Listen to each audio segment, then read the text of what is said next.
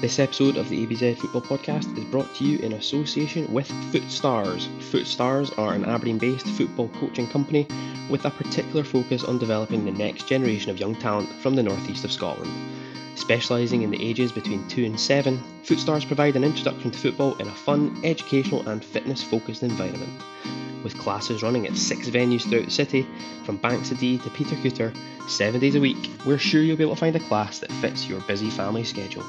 Footstars even offer free trials with no commitment. That's right, nothing. Please contact Murray at footstars at yahoo dot co dot uk to sign your kids up for their first steps in the world of football and to join the Footstars family. That's footstars at yahoo dot co dot uk. Back of the net. Oh, great sleight of foot there.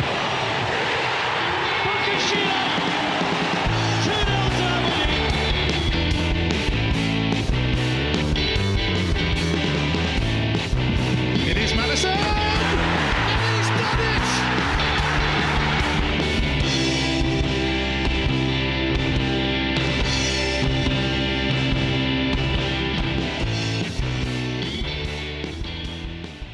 Hello and welcome along to this week's episode of the A B Z Football Podcast. I'm Gary Scott and sitting alongside me on the bench are my co-managers Graham Steele and Gavin Baxter. How are we doing, guys?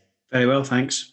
We're a few days removed from the first leg with Häcken, and I can positively say that I am still basking in the glory of J. Emmanuel Thomas, or as I've always affectionately referred to him as, Jet. So yeah, I mean, we're going to get onto that in a second, but first of all, it would be remiss of us not to um, acknowledge this. We want to thank everybody who listened to episode one of the show and for the really positive feedback that we've received to it. Yes, I know for some people it was a little bit too long. Take the dog for a walk, put it up, put it down, whatever. You can't cut a minute of the Graham Hunter stuff out of that podcast. But listen, in all seriousness, the general success and the listen numbers we've seen for the first episode have been amazing. So we thank you all for that. And we hope you're going to continue to join us throughout the course of this season and beyond. So on this week's show, we're going to take a look back at the intoxicating qualifying round two first leg tie against B K Häcken from Thursday night. A look ahead at the reverse fixture in Gothenburg coming up on Thursday night. And we're going to preview our S P F L Premiership opener against Dundee United. And finally, we've got an exclusive interview with former Dons player turned novelist, the one and only Arild Stavrum. So yeah, let's take a look back. Aberdeen five, Balklubben Häcken one, twenty-second of July, Pittodrie Stadium, Europa Conference League, qualifying round two, first leg tie. So much to unpack from the match on Thursday night. And I guess we have to start by way of disclosure. Graham was on holiday last week, hasn't seen the match, has seen four out of the five goals. So Graham's contributions to this part of the show are going to be, well, something along the lines of a Gary McDonald, it's probably fair to say. That may or may not sum up my contributions to future podcasts as well. So listen, before we even get to the action, I think there has to be a moment just to reflect on how much it meant personally for myself to be back in Pittodrie.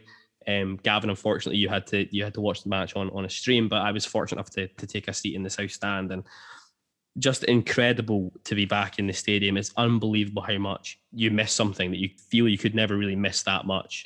I'm not ashamed to say it, it did get a little bit emotional coming with Broadhill and seeing the stadium, and and and, and I think I speak for everybody that was there on, on Thursday night that it was just a truly incredible time to be back at the stadium, and fair play to the club.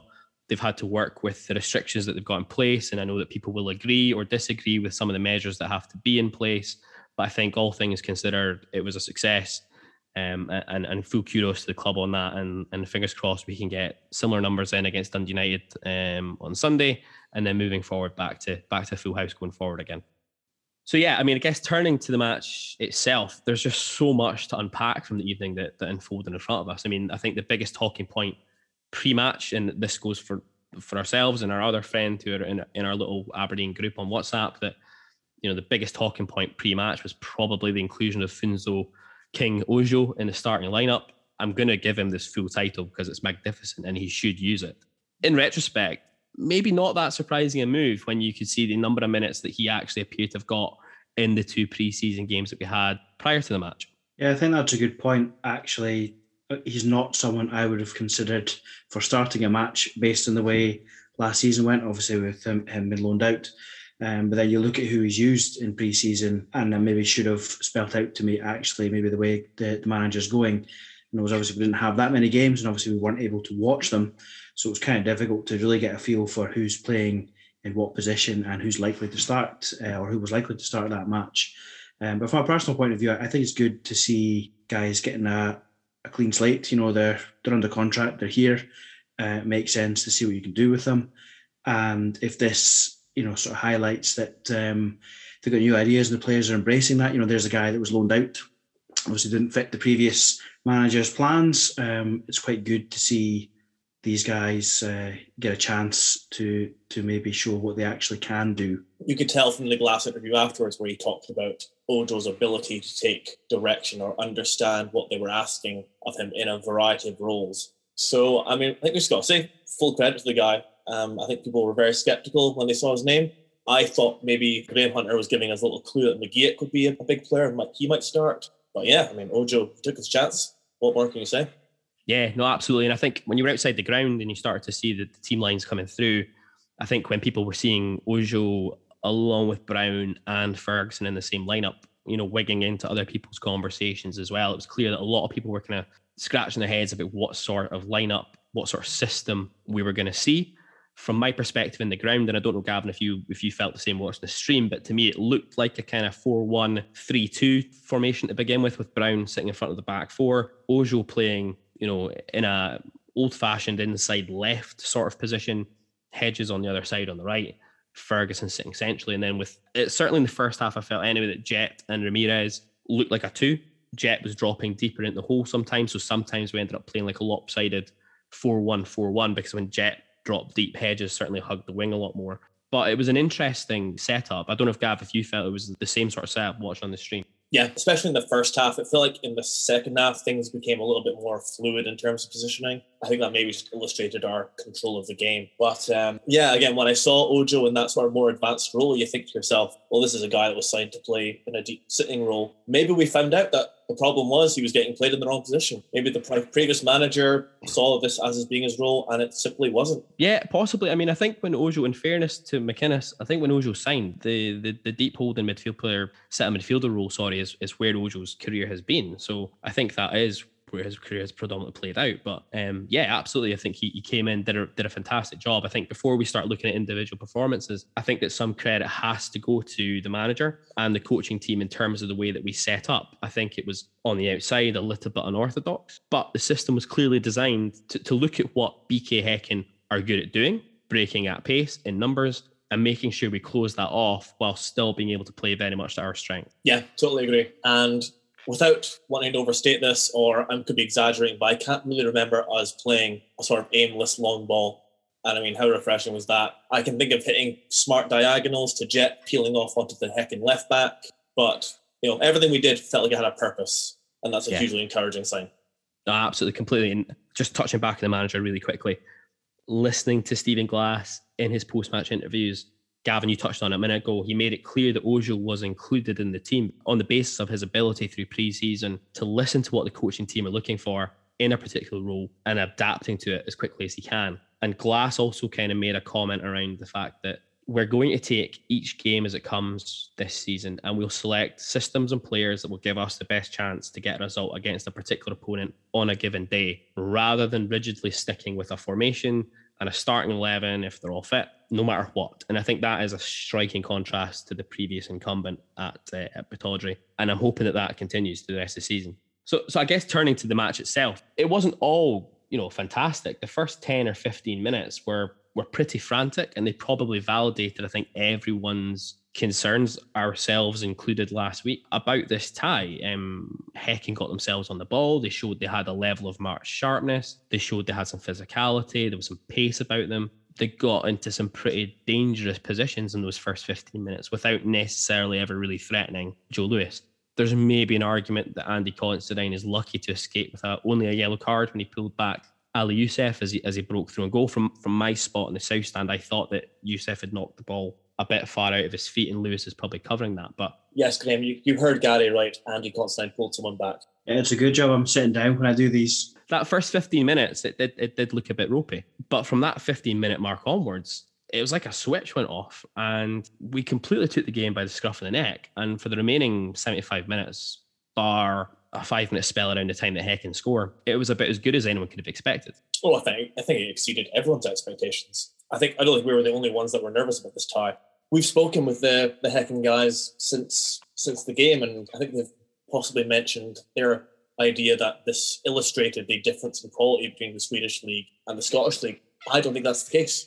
I think Häcken are a team that have got a lot of quality in it. The simple fact is they couldn't handle our pressing. They couldn't handle the pace we were moving at and the fluidity of our play. And as you say, all the credit in the world has to go to both the management and the players, because that did not look to me like a team that had only been together for two preseason matches. No, not at all. I, I think the, the thing that really impressed me was, was our absolute relentlessness at searching out more goals. We need to stop harking back to the previous manager soon, but I think it's still close enough that we can do it. I think if we go two nil up as we do on Thursday night, just before half-time, I think that game management kicks in. And that's not necessarily a bad thing sometimes, but there was a real relentlessness about us on on Thursday night to keep going at Häcken. In particular, the final thirty to thirty-five minutes of the first half was just devastating to watch. It's about as good an attacking performance as I can remember from an Aberdeen team. And the Swedish guys just had, had no answer to it. Do you think the relentlessness that we played with in terms of, as you say, seeking out more goals reflects the decision to scrap the away goal rule? Definitely an element of that, I'd, I'd imagine. Maybe as well because we were wary about the fact that we might tire. So you want to get goals on, you know, goals on the board so that if they do start to come back into the game, that that you've got something in reserve. Um, and maybe it's part of this philosophy. You know, I'm using inverted commas here. It, it maybe is a, a first sign of the fact that we're going to look to play this attacking brand of football going forward. I think it's really interesting to see that um, that's actually what we did. Obviously, the three of us, and should anyone choose to listen to episode two, it's bound to agree with me, where over the seasons we've looked good against teams and, like you say, got a goal or two, and you think that team is there for the taking. You know, we're we're looking at four or five here if we want it, and we don't.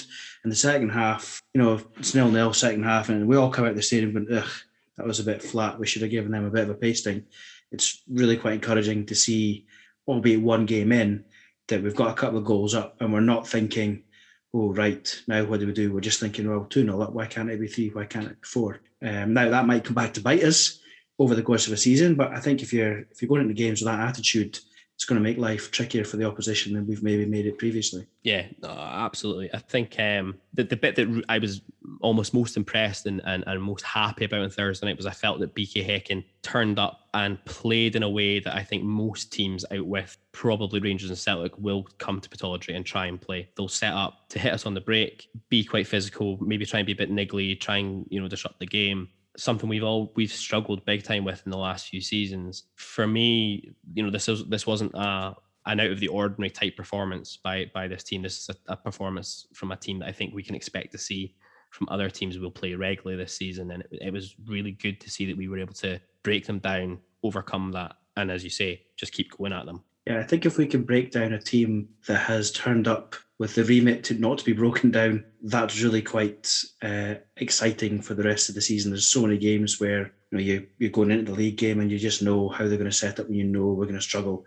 If we can actually maybe take some of that away, um, it's going to be quite an exciting season. Especially if we just continue to make use of the movement and the ability with the ball at the feet of the likes of Jet and Hedges and Lewis Ferguson. You know, I mean, as Gary said, we will stop harking back to this, but we're going to have a lot better luck at um, breaking teams down, doing that, than shelling the ball to Curtis May. Yeah, definitely. Uh, yeah, and a lot more enjoyment over the course of a season doing that. So, I mean, looking at individual performances, in the starting eleven, there were Aberdeen debuts for, for Scott Brown, for uh, J. Emmanuel Thomas, and for Christian Ramirez. How did we think they did? So can I surprise you? I now like Scott Brown. I thought he was. I thought Scott Brown was amazing. I think you were watching him quite closely when you were in the ground, and you kept texting me about the kind of leadership he was showing. In little moments, maybe when he scored a goal or if something maybe gone wrong, he was always talking to the likes of Ramsey, um, McCrorie, Ferguson, and his overall play in general with the ball at the feet, protecting the back line. It feels like it's a sign that we've been waiting for for a long time. And I mean, what a way to win over any sceptics. Yeah, I think one slack pass aside in the opening five, ten minutes, I thought Scott Brown was was superb. Um, as you say, anyone that doubts whether or not he can still do it or not, I think a lot of that should have dissipated after the game on Thursday night. Now, whether he can do it at that level for thirty-six, forty games a season, that maybe still has to be seen. But I think all the niggly little things that we always hated Scott Brown for when he was at Celtic, you suddenly watch and you appreciate just how good he is at at those little niggly things.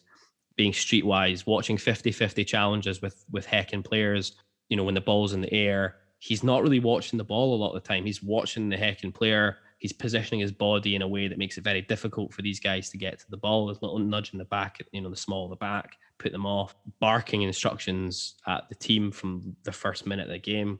A real performance of intent, I thought, from Scott Brown. And I think this is something that wouldn't have been shown on the live stream, but just before the second half kicked off, he came over to Calvin Ramsey and just had a wee chat in his ear. And you, you could see, and I'm not exaggerating it, you could see Calvin Ramsey, his shoulders went back, his chest went out.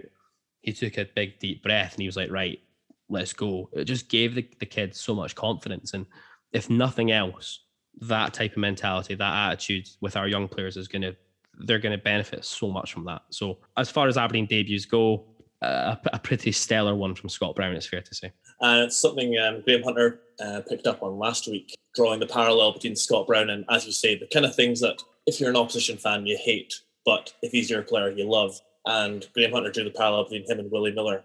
And there was a couple of times when Häcken players were clearly getting frustrated and they'd have like little kickouts or like try to maybe like do like a niggly foul. And someone on Twitter pointed out that Scott Brown, every time they did something like this, would just have like a little word in the ear of the referee just to remind him what's just happened and, you know, you've got your card in your pocket. Yeah, absolutely. So um, second debutant for the evening, Jet. What do we think about your attempted singing? Love him more than the singing. Absolutely phenomenal. I will run out of superlatives very quickly if I keep trying to talk about Jet. So I'm just going to say, what a debut. How much does it cost to get Jet on the back of your shirt? I don't think it's by the letter anymore, so you should be all right. Sweet. On the whole, his performance was excellent. Tired, it's fair to say, for the last third of the game, I think, when he, he started to play almost centre midfield for a period of time. I suspect Jet might divide opinion as the season goes on. Um, there was already a few murmurs around me about how he was being quite lazy in the second half, et cetera. But I think if he can continue to do what he did on Thursday night with the ball at his feet, we'll quickly, you know, forgive maybe a lack of um, a lack of pressing in the last twenty, thirty minutes of a game. I thought, again, as you say, Gav, for a, for a debut, phenomenal, strong in the ball, amazing feet. And I know it's a cliche thing, you know, great feet for a big man, but honestly, some of the moments in that game where he, he had the ball down and he just waltzed between Häcken players, and you could see them almost looking like, where the fuck did he go? How did he do that? Like, he's not exactly easy to miss. I thought he was excellent, and I thought that both he and Christian Ramirez linked together fantastically, considering they've only been teammates for, what, two or three weeks? Yeah, if that, yeah. They looked like a... There's there's obviously still work in progress, but they looked like a proper uh, a forward uh, a forward duo that we can be excited about, I think, as the season goes on. And I guess that brings us on to, yeah, number nine, Christian Ramirez. Uh, what did you make of his performance in the stadium? Thought it was great. Thought um thought his work ethic was fantastic. What I think we were told we would get out of him. Likes a little flick here and there, but most of them came off, so you're going to get away with that. Made some good runs. Linked up well with with with with Jet. Got himself about. When Jet went out for headers, it felt like he was reading the headers, and that's something we've missed for a long, long time at Aberdeen. Poacher's finish, you know, in the six-yard box for a tap-in. What more do you want out of a out of a striker on your debut? What was the what's the song again? He wears number nine. He scores all the time. Christian Ramirez. I'm having it. I'm having it. Um, yeah, if someone drew a comparison, as you said, his goal is a real poacher's goal. It's something that some strikers wouldn't dare dive in for, just assuming that either the ball will go in or it might go wide. A parallel there with Adam Rooney. I think we've lacked a poacher since uh, since Adam left. Yeah, and I think as well between Jet and Ramirez, their enthusiasm as well was was great. Great to watch. Both of them clearly just, you know, dead chuffed to be playing, playing off the crowd, try to lift the crowd. Yeah, great stuff. Jet and Ramirez, they do seem like great lads to have in the changing room. Well, there was something this week, I think Ramirez was trying to get a copy of the European song, getting blaring it in the dressing room. So for that alone. So looking down, I guess, the rest of the performances as well, I thought that um, Ross McCrorie did well at centre-half. Jeremy Jeff is a handful, big lad, decent amount of pace about him, takes the ball on the feet well, and I, I thought that both McCrorie and uh, Considine did pretty well to marshal him. Jury maybe still out a little bit on whether McCrorie is really a centre-half, but I thought this was a promising performance, and maybe we've all been talking about how we felt we were a little bit light in the centre half area. Maybe actually that solution has been in the squad the whole time and we just didn't really consider it. Yeah, I'll be interested to see what happens when Declan Gallagher comes in. Presumably he will slot into that right centre back role. Lewis Ferguson, thought was exceptional on the night. He's easily added at least a few more million to his price tag. I, I know that we were uh, tweeting the At Watford account on uh, Thursday night advising that it's at least fifteen million now, but that was a great performance, and if he can, can keep putting performances like that in while he's here, he'll get a move that he that he desires sooner rather than later. Funzo Ojo, we've kind of talked about him briefly. I thought he did really well considering it's a role that he can't have played in much before. He got up into the Häcken box a couple of times. He probably should have scored actually in the first half, and I thought he did really well defensively, blocking off some counter-attacks, exactly what Stephen Glass was looking for him to do. So full marks for the King on that one, I think. Special mention for me, Calvin Ramsey. I thought he was superb all evening. Linked well with Ryan Hedges, looked a real threat going forward. Delivery from open play and from corners was, was superb. Did well defensively, although I felt that most of the Häcken threat probably came down the other channel. An excellent performance. Futures, futures bright for that kid, and the sky's the limit based on that performance there. On the right flank, I mean, I think it was actually quite a quiet match for Ryan Hedges. Linked up well, was was tidy, I thought, in what he did, but um, obviously won the penalty kick. But for me, it's actually a massive positive that we can rack up five goals. I think we had over twenty shots on, either shots on goal or shots on target, I can't remember, when arguably our most creative player in Hedges didn't really have a particularly sparkling match. Yeah, we, we talked about this last week, and I think it's very fair to say that we lost any sense of our attacking threat last season when Hedges was injured, and obviously Scott Wright departed for some team. Like you say, I take it as a really good time. I think he played well. I think he linked up uh, with Jet and Ramirez and Lewis Ferguson pretty well, and as you've said, Calvin Ramsey too. I guess Ryan Hedges, he's still playing his way back into fitness. I think we'll see a lot more. I think he's going to be a guy that Stephen Glass is going to make real use of. Um, you can still see the flair and the quality that exists when the ball's at his feet. So, yeah, I think he can be happy with his performance that night. Yeah, no, definitely. I think well, we also saw debuts off the bench from uh, Teddy Jenks and, and Jack Gurr. I think both of them were on. I mean, Jenks was on the pitch for about thirty seconds. Jack Gurr for, I think, ten. Probably too little time really to see what they can do. Jack Gurr seemed to have a pretty decent burst of pace up the right-hand side, but wasn't really on the ball a huge amount. Uh, I thought Jack McKenzie looked pretty assured when he came on, and he obviously set up the Ramirez goal. And that's a real boon, I think, for the for the youth setup again, that we had both McKen- McKenzie and Ramsey on the pitch together for about ten minutes before Ramsey went off. But to have both your fullbacks on the pitch having come through the youth setup is a is a real positive sign. Yeah, and it's a statement in the belief in the youth that the club are going to embrace now. Connor McLennan, another one of our youth graduates, obviously he's been around the first team for a, a little while now. I thought he looked pretty bright when he came on, and he, he rounded things off with a, I would have said a fine finish, but when you watch it back again, that goalkeeper... I think Christopher said he was one of their best players. Yeah, I, I messaged Christopher after the game and I was like, I wasn't trying to be too patronising, but I was like, I thought you said your keeper was good. Because he, he did not have a good night at all, to be fair. I mean, no, he really didn't. He threw a few in, I thought, almost. Well, if you watch the um, the corner, the goal from the corner from like a camera, I think it's on like the corner flag on the main stand side, you just see him. He just goes under the ball. It's Barkas-esque. Yeah, his attempt at saving Lewis Ferguson's second is also confusing. I've never seen a goalkeeper try to save a ball with his knees before. Not from thirty yards, anyway. No. So I don't know. Um, a bit of an odd one, I thought. Um, yeah, but um, to mention Connor McLennan, I think this is a really big season for Connor. I know he signed a two-year deal, I think, last season. But as you say, he's been around the team for a while, never quite established himself. It feels like a lot of the tools are there. And again, maybe just needs a manager to believe in him and believe in the quality he has with the ball at his feet, making runs in behind the defence, rather than this maybe perhaps more physical element that I think McInnes maybe saw for Connor McLennan. So what what can we take away from Thursday night? Did we all overrate Häcken going in? I don't know. I really don't know. I mean, their form was good. If there's a lot of international experience in that team. Um, obviously, they were they were missing Martin Olsen, which I guess was probably a big blow to them. But otherwise, I think they played everyone that Christopher and Jonas mentioned. Yeah, I mean, I've looked looked talented, but I just don't think they could handle the, the pace we were playing at. whether that's a reflection of how football's played in Scandinavia versus Scotland, I don't know. All I'm taking away from it is that it was a great performance. We scored some great goals. And for me, it just gives me a lot of reason to be positive about this season. Whereas before, I was starting to wonder, what kind of year are we in for here? You know?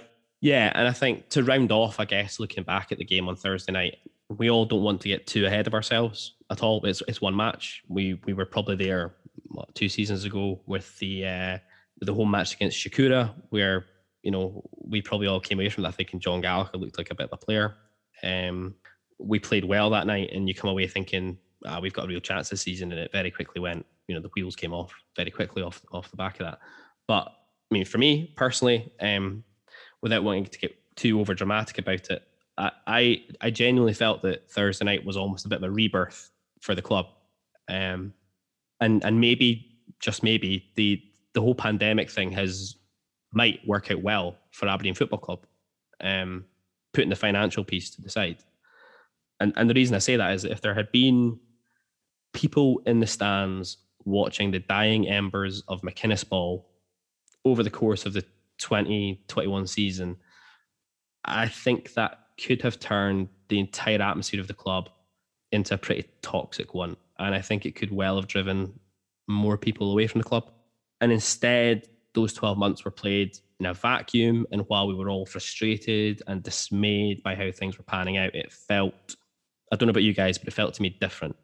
I became desensitized to the whole thing.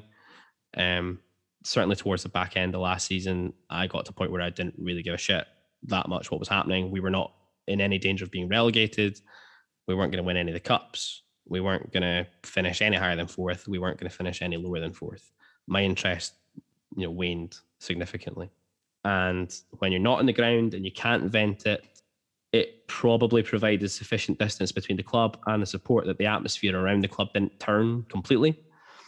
And at the same time, when they made the decision to get rid of Derek McInnes, it gave Stephen Glass a number of games to get himself into the role, to assess the squad, to let maybe some of the the questioning. And I think that questioning still sits there about Glass's appointment. Um, but without him having the pressure of having fans in the ground for those last six games, what it was, it probably it bought Stephen Glass time. And you fast forward back to Thursday night, people are so desperate to get back into the ground. They're so desperate to see any sign of progress that it brings this sense of euphoria out amongst the support. I don't think I've seen Aberdeen Twitter as buoyant as I did on Thursday night into Friday. It was a, it was actually a glorious place to be for a little while. And it has brought back, in my mind, you guys might disagree, but it brought back for me a feel-good factor that's been missing for the last three seasons.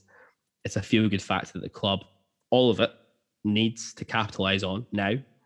Because I think for those people who were starting to drift out of love with our club, Thursday night was a reaffirmation. It was a renewal of vows that so many people were desperately in need of in its early days. And let's not get ahead of ourselves. But if this is going to be the advent of things to come under Stephen Glass, then we're in for a hell of a journey this season. So that's a look back. Now, obviously, we've got a busy week ahead. Leg two coming up in Gothenburg this week. What do we expect? What do we expect? So what I'm expecting is, based on what we've had the first game, is I'm, I'm expecting Aberdeen to come out and actually sort of treat it as a first leg, effectively. You know, go out there and actually play some football with a view to taking the game to Häcken um, and actually try to win that game of football, rather than resting on the fact that we've got a decent cushion going into the game, um, and maybe you know, rather than try to see it out, I'm expecting us to actually go and try and play some football, which will obviously give Häcken something to think about. Um, I know, sort of looking around um, Twitter, and you're, you're chatting with the guys, there's talk of them being quite excited about getting us onto the, the three G the three G pitch, but I'm not so sure that's really going to fundamentally change how we can play the game. Um, you know, we're practicing or we're training on decent pitches at Cormac Park now, for example. I think they've got a mixture of real and synthetic. Obviously, there are plastic pitches in Scotland um, and the U K in general. So it's not like we're playing on a surface that no one's played on. So I'm not too sure that's really going to influence how we play.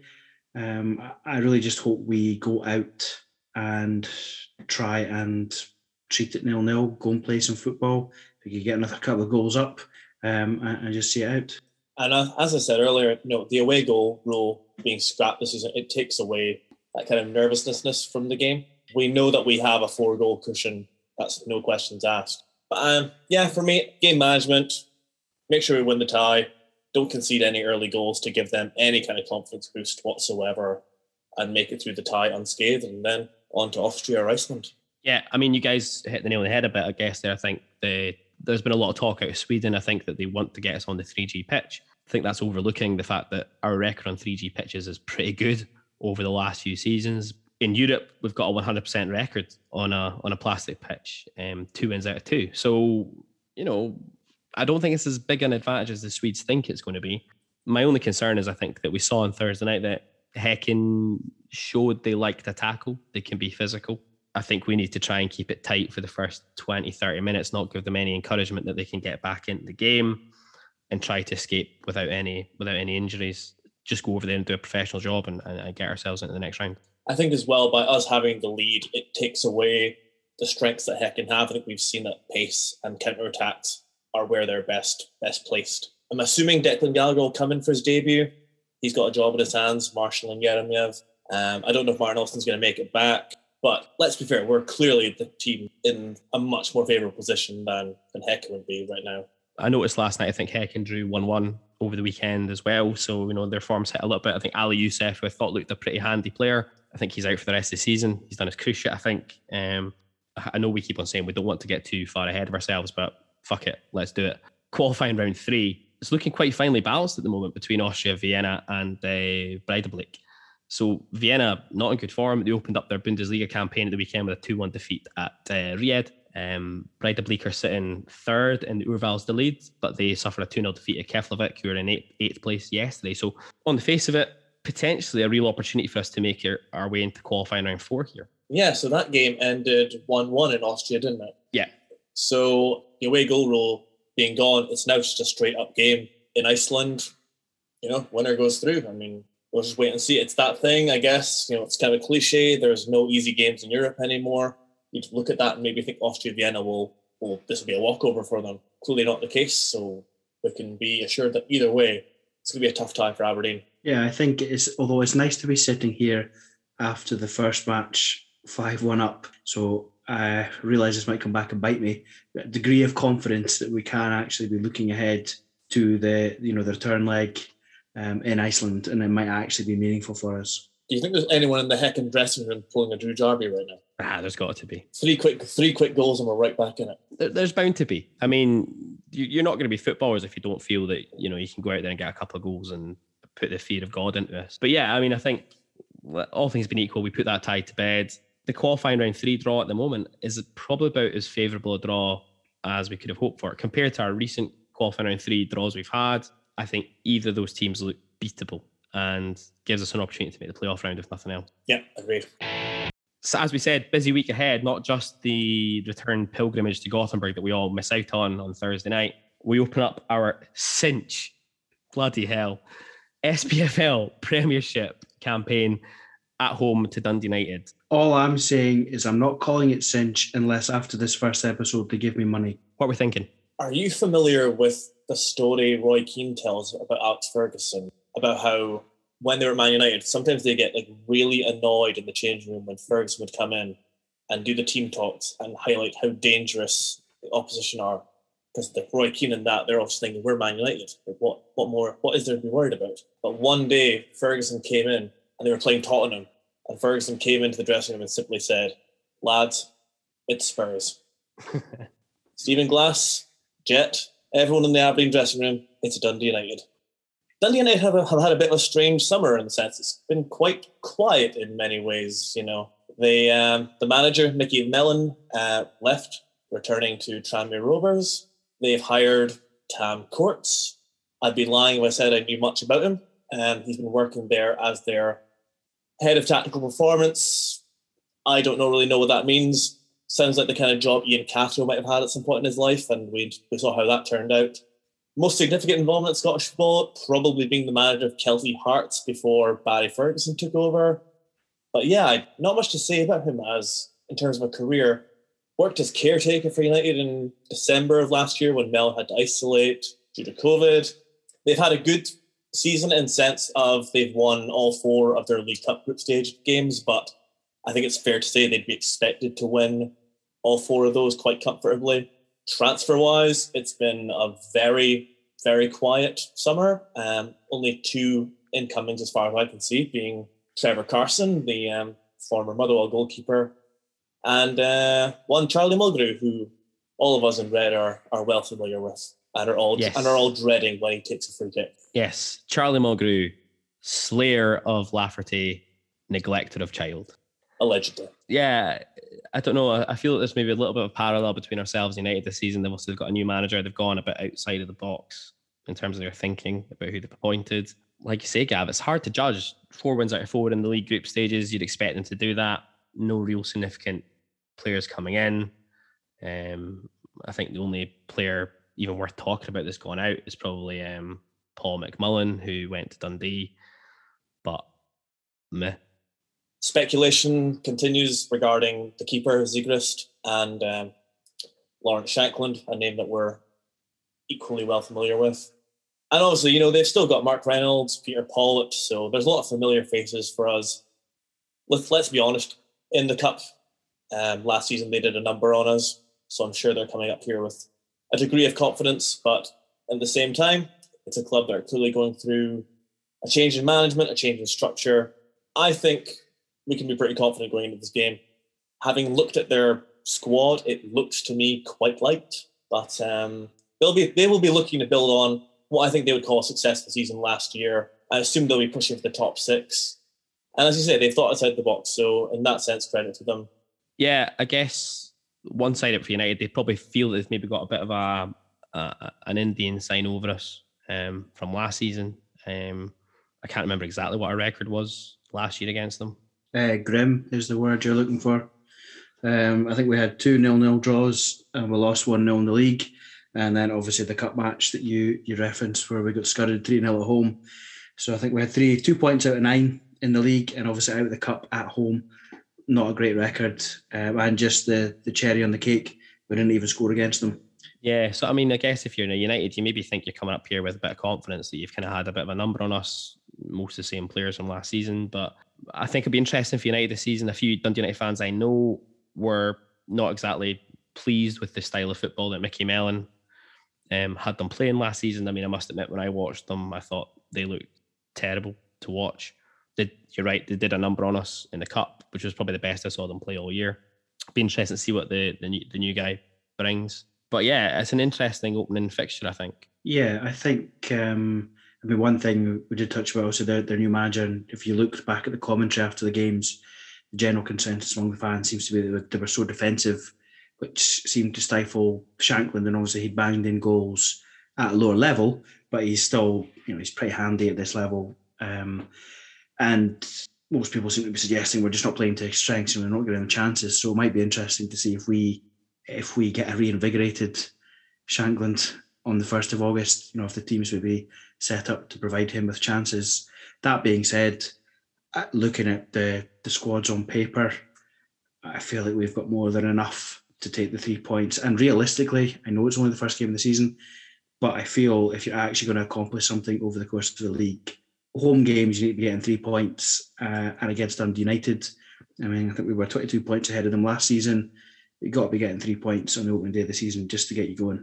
I think, yeah, you're right there. And it's important as well, just because, you know, we're all very happy with the result against Häcken, but it's kind of an unknown quantity. We know what we're up against with Dundee United.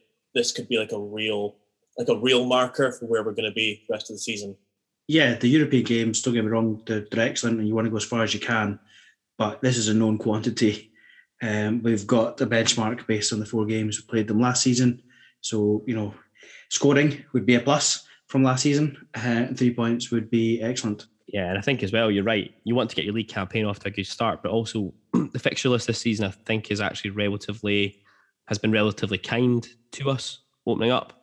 I think we've got a nice set of opening fixtures. He says, you know, I'll be back here in a couple of weeks' time bemoaning the fact we're three losses out of three, but they're, they're not as harsh an opening set of fixtures as, as we could have seen in previous years. So we should really try and you know, it's cliche, but get get points on the board and try and get the season up and running as quickly as we can. So predictions for Sunday? I'm going two nil and I'm going for Jet and Ramirez. I am going to lose my pragmatist role right now and I'm going to say five nil. All goals scored by Jet. Aberdeen three, Dundee United one. Don't know who scores and I don't really care. How fitting was it, by the way, that Andrew Considine scored the first goal at Petardot with fans back in the stadium? Uh, it was great. Can't you can't make up stuff like that, can you? What a boy. What a boy. Of all the players to pick uh, to have selected for that moment, I'm pretty sure he'd have come out uh, with a fair number of votes. So, yeah, that was good to see.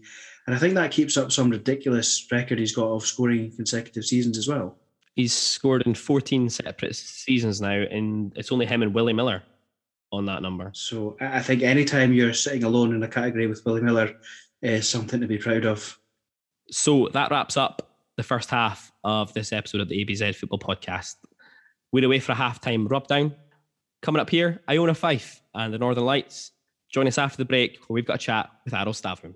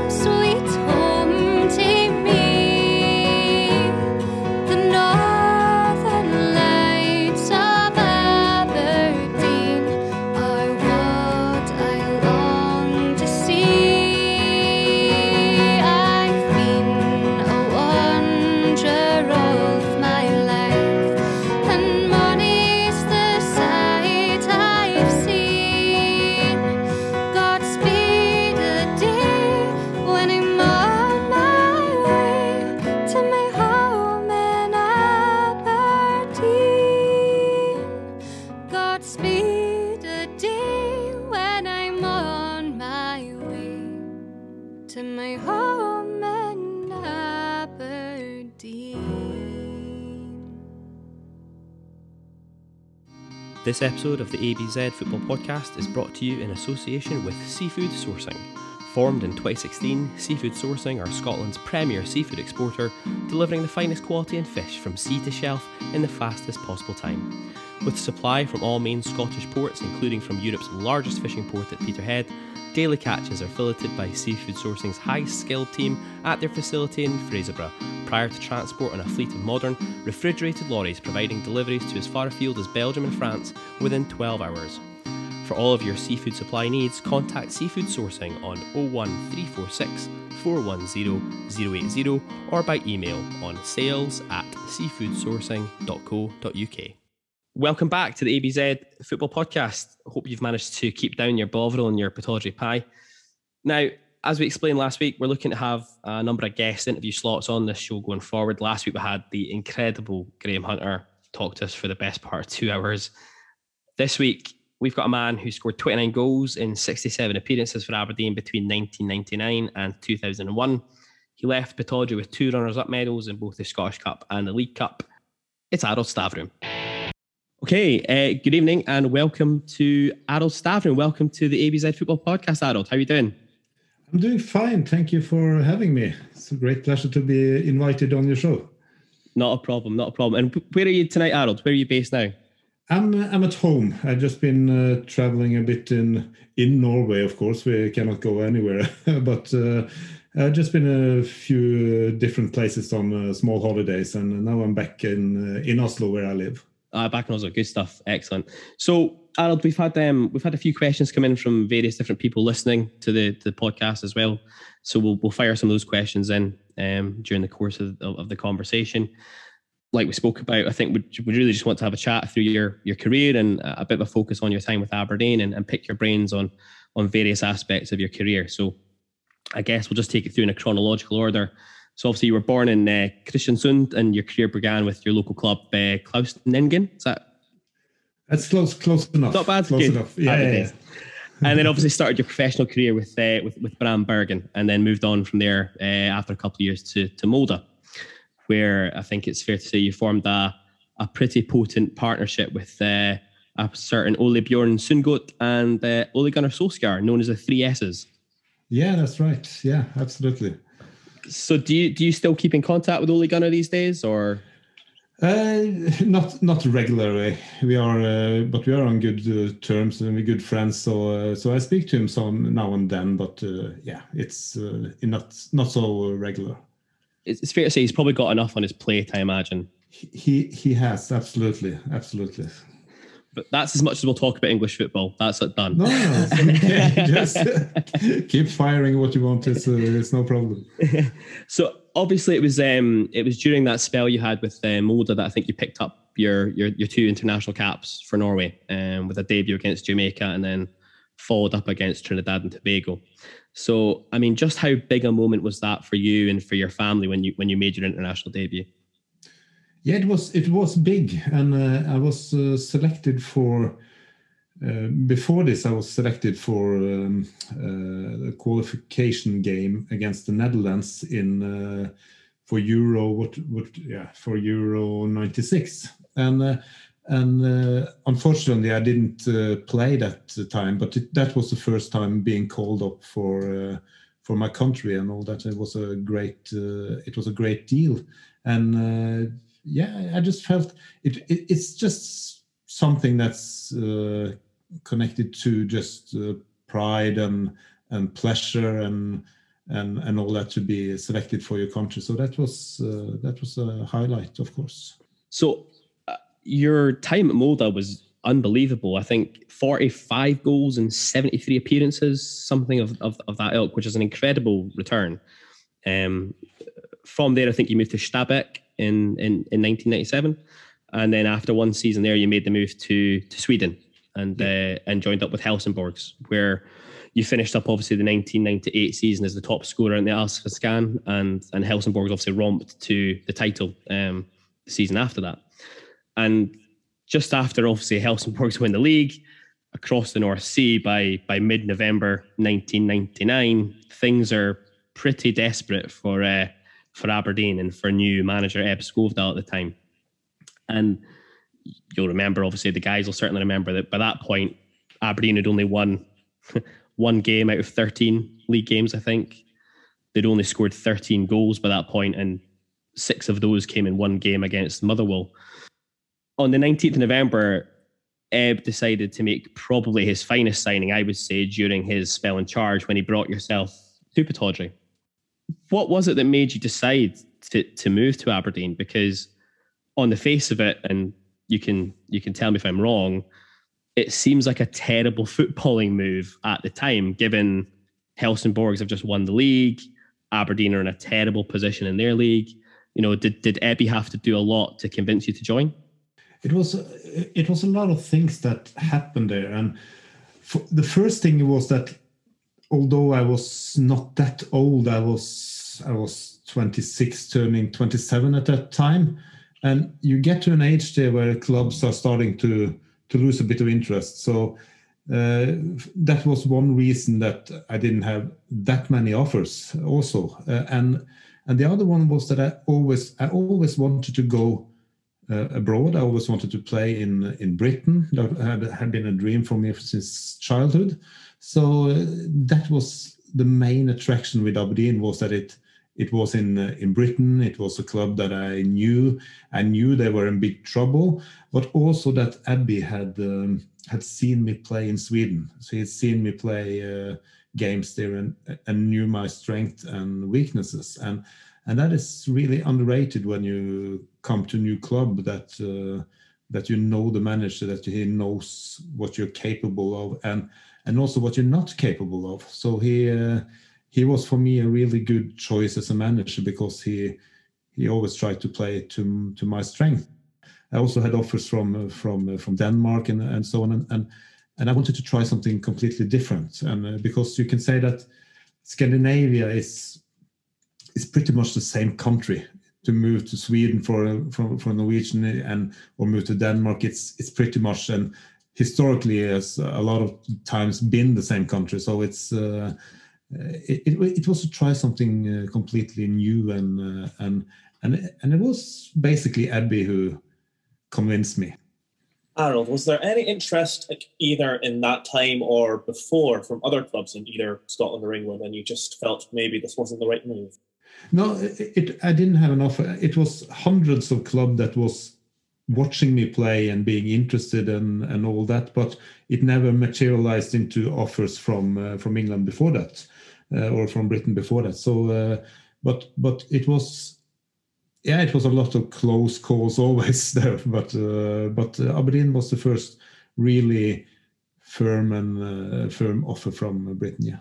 Um, so I'd like to maybe ask you about your, your debut, if you can remember. So you made your debut a couple of days after you had signed for Aberdeen, um, away at St Johnstone, and I was just wondering if you can remember much about that occasion.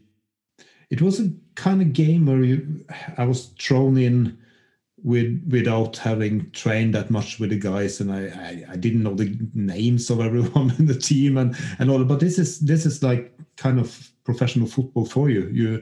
You never have the time to to plan these things really uh, uh, as good as they should be planned. So it was just like in there, play the game, and uh, I remember it was a tight, tough game. I almost uh, I almost scored, but I didn't score in that game.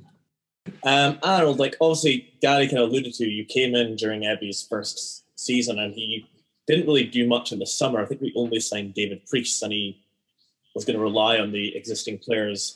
Obviously, we got off to a pretty bad start, and he obviously went to Scandinavia to look for players.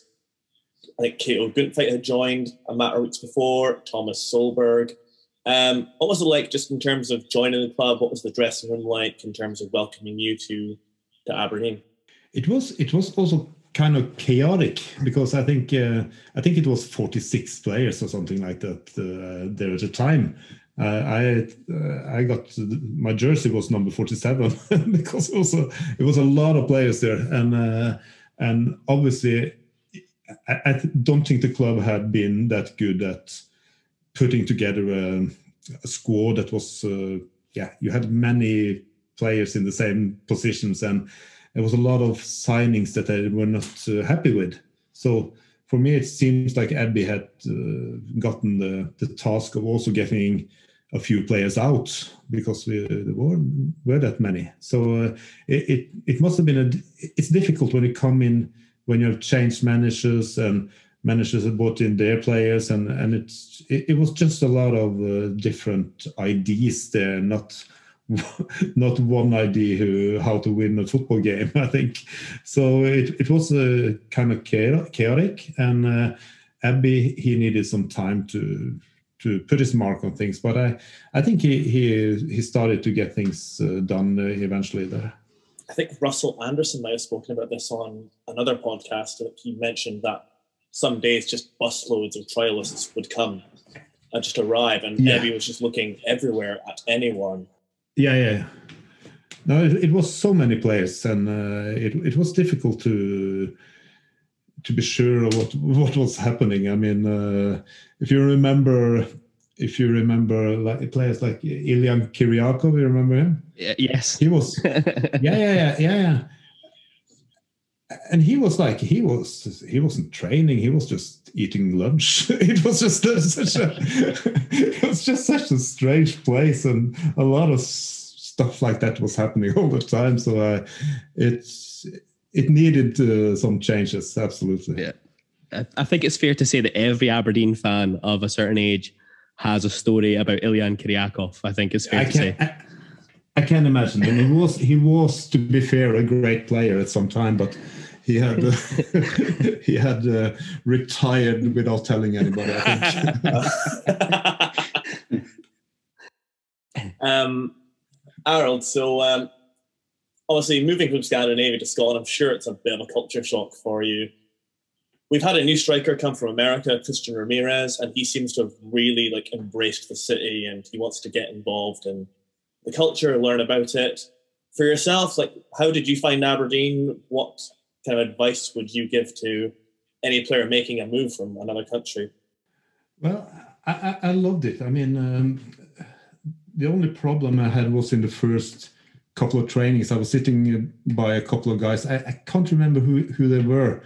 There were a couple of guys there from uh, who didn't play that regularly, but they were from uh, from Glasgow, and they were speaking in a Glas- Glaswegian accent really quickly beside me, and I was thinking, I, I don't understand a word.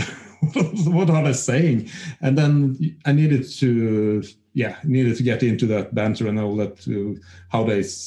Oak, it was a bit uh, different, and uh, and once that was done, I was I, I got a lot of friends there, friends uh, that were also living in Aberdeen that, that were Scottish. So I think also that is a good thing when you move to a place, to get to know people who is from the city and uh, and all that, and not just. The problem with footballers is that sometimes you get stuck together with. Yeah, for me, like if I get stuck together with only with the Norwegian guys, and you have French players who only speak French in the dressing room and all that, it's a problem in, in a lot of football uh, clubs. So I I think it's important to for that new player then to, obviously he's speaking English and all that, but to get to know people and get to know not just one or two, but try to involve with as many as possible. Was that something you would try and encourage when you turned into a coach yourself, without getting players from different kind of countries and speaking different languages, just, try to integrate them? It just it just came naturally, I think. I, I it just I, I didn't plan any of it. I just learned from it that you need to need to interact with all the players, because if. Yeah, say that me and Kato and Thomas, uh, the Norwegian, only spoke to each other, then we would be like a clique inside the dressing room, and that's not that's not good. So you need to then involve everybody, and we uh, try to be friends and try to get to know people who work in the club and uh, and and all that. I mean, uh, uh, sit and talk to Teddy Scott, who, who was a fantastic uh, character there, for example, like stuff like that. It's uh, It's, it's important to, to get to know a lot of people. I think as well, Arild, I mean, I, I think from my perspective, you always seemed like somebody who embraced the city. You know, you, you took it for what it was. And I think as well, you know, I think you made a lot of close friends in your time in Aberdeen who were not connected to the football club, you know, out with the the bubble of the football club. And I, I don't know how common that is sometimes with footballers these days to to, to do that and, and look outside the bubble, so to speak. No, I don't know. And it, and it can be and can be challenging. And of course, people are different. Some people are really introvert and don't like to Uh, to do that, so it's it, it's. I'm not saying it's right for everybody, but for me, it was right to to get to know a lot of people and and do that. And when I played in a totally different example, but when I played in Norway, I uh, always studied uh, at the side, so I went to university, and uh, and then you met. Then I met totally different characters from what I met in the dressing room, and and.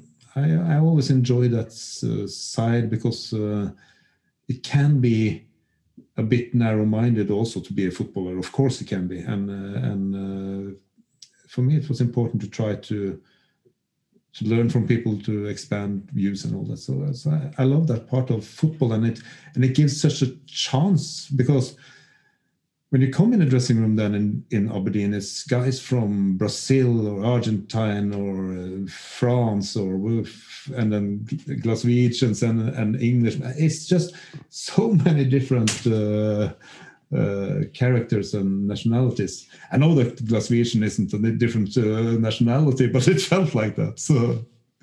There's a lot of people in Scotland that would agree with you there as well. So I know, I know, I know. I'm not trying to be cheeky there, but I'm. Uh, but it was just uh, my first meeting with uh, the Scottish accent. Yeah.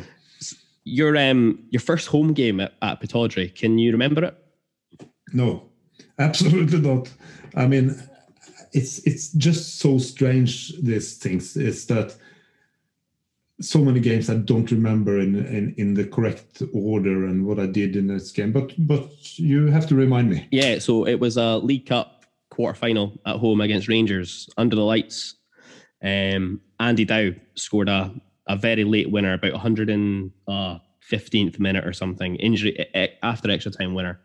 Um, given you've just said you don't really remember much about it, this might be a redundant question, but that would have been your first taster of a a Pittodrie atmosphere against Rangers or one of the two Glasgow teams.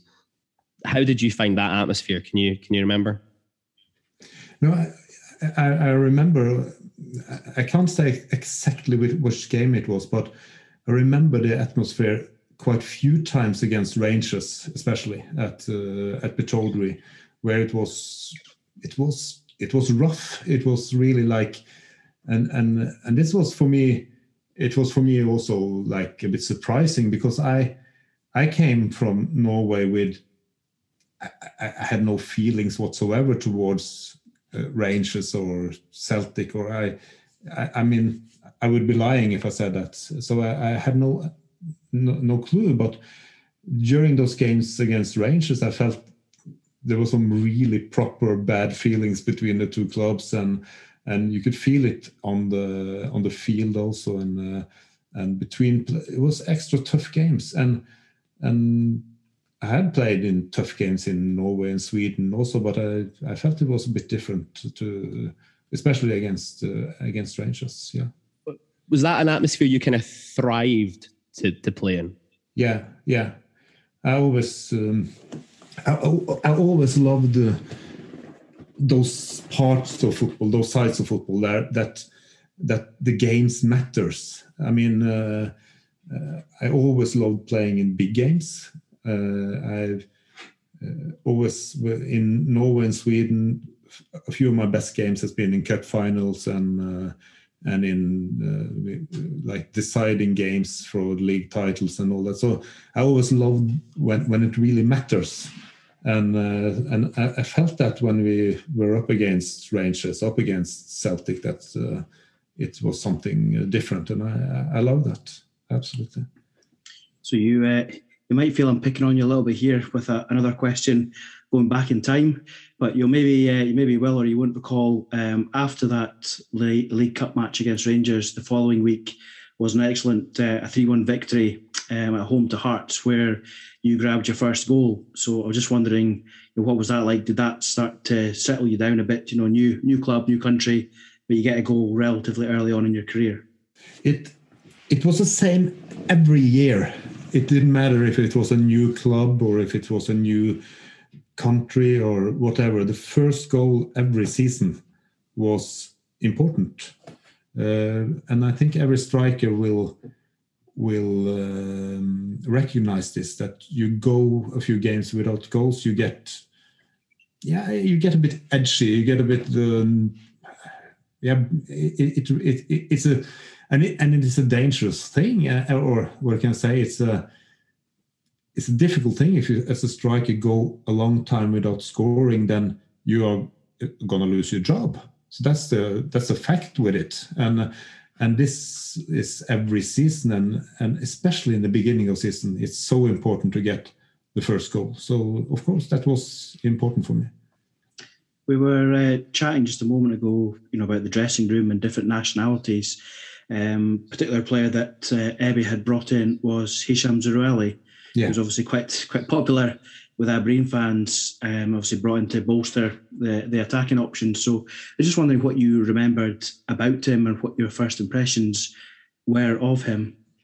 He was tremendously um, uh, talented, and uh, and he had he, he did things in training and in games that surprised me. I mean, because uh, there's a lot of things when. When I look at players, is there, okay, this this this this is going to sound really strange, but uh, I have to emphasize that I'm I'm not as I'm not as good, and never has been as good as Ronaldo. But it's when I look at Ronaldo, I see things he's done that I did, but in a lesser quality. He's stronger, faster, and better at everything than I was. But I can always, okay, I see what he's doing. But when I look at Messi, he's doing things that I can't imagine doing. As a footballer, he's doing things that I wouldn't invent. It's just like, it's a different mindset and a different way of playing football. And Hisham had some kind of that, that he could do stuff with the ball and in a, in a situation that you think, what was that? And and it was just like tremendous to to look at him. And uh, obviously it was... Uh, a tragedy that he was uh, taken away too early and all that, and uh, and uh, he he never got his full potential showed, because he he could have been even better, I'm sure. Yeah. Don't be too hard on yourself, Arild. Cristiano Ronaldo's never scored a hat trick against Dundee United. No, he hasn't. He hasn't. He hasn't. But I, you, you, you see, it, it's important to emphasize that I, I, I, when I say that. But but it's like it's it it is. For me, it's two different kinds of players. And uh... and importantly, neither Messi or Ronaldo have uh, shaved their hair and sent it to Charlie Allen. So you're up on them there as well, mate. Not to my knowledge, they haven't. Do you think Charlie's still got it? I think he he he said something about that. He wrote something about it, that he had that he had uh, auctioned it away. It was something. It was something. Or, or or not or, or that he he would give it away to the one who had the best idea or use of it or something like that. You have to ask him. I can't remember it uh, uh, properly. Yeah, that's definitely a question for, for Charlie Allen if he's listening to it. What did you do with Arild Stavrum's hair?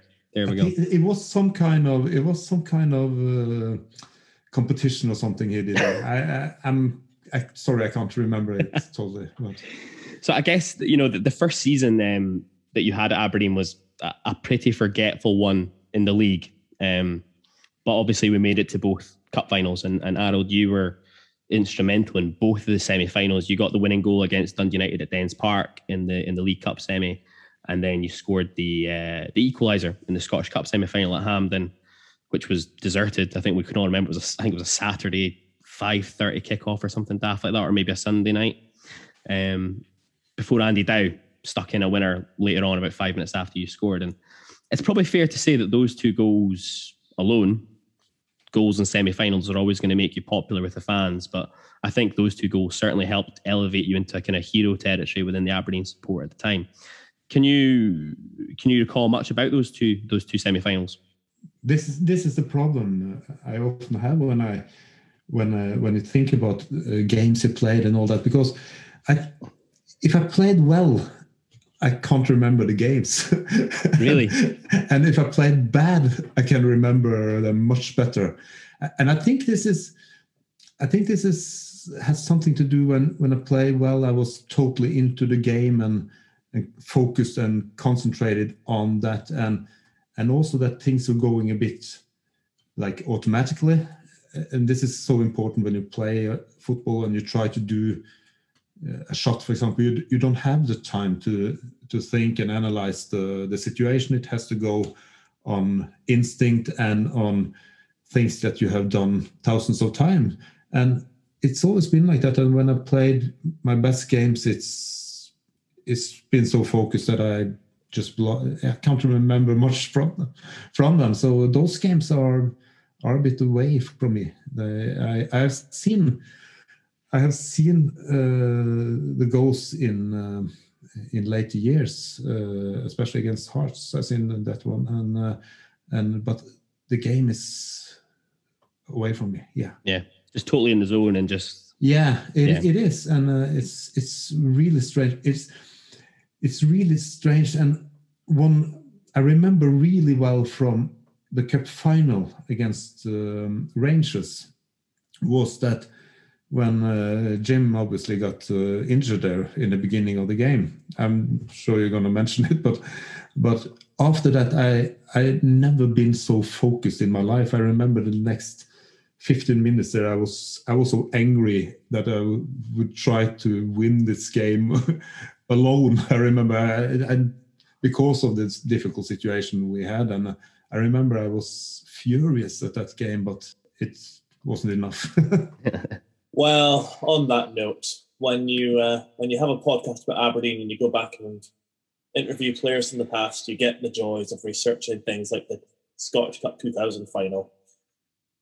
As you mentioned, Jim Leighton goes off injured after three minutes, and for whatever reason at the time, you were only allowed three substitutes. So yeah. Aberdeen and Rangers did the same. Both teams went without a goalkeeper. I think Jim Leighton's talked about that later on, saying that was a mistake. But neither here nor there. Uh, Robbie Winters got given the gloves. Was there any chance of yourself getting them? No, we we had spoken on uh, on this before, and it was Robbie that was uh, the most uh, well comfortable to go in in the goal. Uh, no, I was never uh, asked, or uh, I didn't offer myself. I, I I'm a terrible goalie, so it was uh, it wouldn't change a thing, and uh, and. Uh, I, I see Jim's point there, but as as you also said, Rangers, they went without uh, a second goalie as well. And of course, after the game, when when we know the facts and that Jim got injured, it, it was a mistake. But it was a mistake that it's easy to say in retrospect. I mean, uh, had I had I known everything as Ebbe before the game, the same situation, I would have done exactly the same. So um, it's... Uh, It's a point that it's difficult to, to challenge him, I think. Yeah. So, Arild, when you see Jim going off um, injured and Robbie Winters goes in goal, you've kind of alluded to just how angry it made you. When you think about a game like that, and I'm looking at the Rangers team that played that day, and let's be fair, I mean, there's like Stefan Kloss, there's Kanchelskis, um, Barry Ferguson could play a little bit, I guess, um, Giovanni van Bronckhorst, Alberts, you know, it's a quality team. As far as as far as it goes with Rangers, that was the, probably the time they were getting the most value for the money they didn't actually have. But, you know, that's neither here nor there. In that moment, you know, how deflating is it? How much, how, is it just a real sinking feeling when you know, as a team, as an Aberdeen team, you've got to play as well as you possibly can, and now you're in this major disadvantage of having a guy in goals who's not actually a goalkeeper. Yeah, no, but but it, as I as I was starting to say, I, I remember that I got really angry, and it was just a strange feelings because, uh, of course, I saw that Jim was carried away and was uh, worried about him and stuff like that. But we had a game to to play, and I was so I was so focused on winning that game, and I I knew that we of course had big troubles when you say that they have a great team and we we need to perform at our absolute best to, to, to beat them.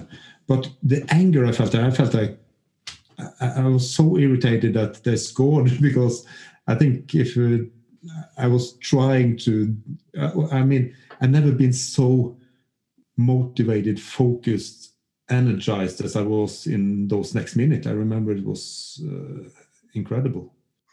Yeah, I think I remember, as, as one of my recollections from the game is that I think the first shot on goal after Robbie goes in goals is actually by yourself. You know, you're expecting Rangers are going to come out and try and pepper this guy with shots because it's a sub-keeper who's not a goalkeeper. And I'm pretty sure you're the first person to have a shot on goal. Yeah, yeah. And I remember also that I tried to to go through the whole defense by myself, just dribble everybody. And and, and I came quite far one time there, because it was... And as I said, I'm, I was playing on pure anger at that moment. And uh, and then they started to score and it was over. But... Uh, But it uh, it was a frustrating, frustrating uh, night, of course. Yeah. And then I got selected for a drug test after the game. Oh, brilliant! So I was, uh, I was sitting there. This is, I don't know what was happening there, and I think it was, uh, yeah, I don't know. But I was I was selected after the League Cup final and after the F A Cup final. So I was there both times and sat there for hours not being able to go to the toilet. It was horrible.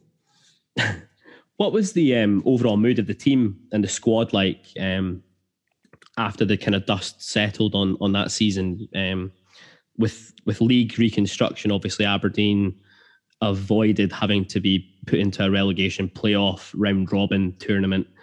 Did Did, did Ebbe kind of decide to try and look at the positives where we'd reached both cup finals and that we were heading back into Europe? Yeah, but it was also a, a feeling in the squad that we that we were better than uh, than what we had done in the league, uh, and uh, and you could say that we had we had played a few good cup games there that showed that we yeah that we could be much better. So I think everybody was. was focused on that this was possible to do a, a much better next uh, next season. Absolutely. So it was a, of course, uh, it was a difficult and, and and disappointing night losing to Rangers and all that. But I felt it was really good atmosphere when we started uh, when we started preseason and all that again. Um. So you finished that ninety-nine two thousand season as Aberdeen's top scorer, um, with a pretty good return of twelve goals and thirty-two appearances. Were you pleased with that uh, in terms of a first season on a personal level? I know some athletes like to state what their goals are; others like to keep them to themselves. So, just wondering if that, you know, if that's what you had had in your head when you signed for Aberdeen, um, overall, or if you exceeded your expectations. I was I was always dissatisfied when I didn't score a goal in a game. Uh, it was always like that. So. The only times when I was really satisfied was when I had a return of one goal per game, and that's a pretty high, pretty high goal to have. So, uh, so uh, no, I wasn't, uh, I wasn't quite happy with it, and I, I wanted to to do better than uh, that. I mean, it was one of the uh, trainers who came to me and said, uh, uh, who congratulated me when I came to double figures. Uh, and I was, I remember I was a bit like, why? It's it's not it's not much. I mean, I so I, I I wanted to score more, and I felt I could score more. Yeah. Arild, I think we'd be doing a disservice to the listeners if we didn't ask this question. Um, offside. Yeah.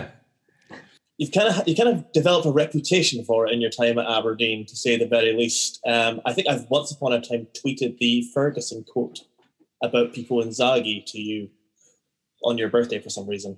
Um, that kind of narrative of you as a player in terms of getting caught offside a lot, was that something that's frustrating? Was it something that carried, like, stayed with you through your career? Well, I, I always thought d- different on it, and I and I always thought that. If you if you are afraid of going offside as a striker, you're not scoring.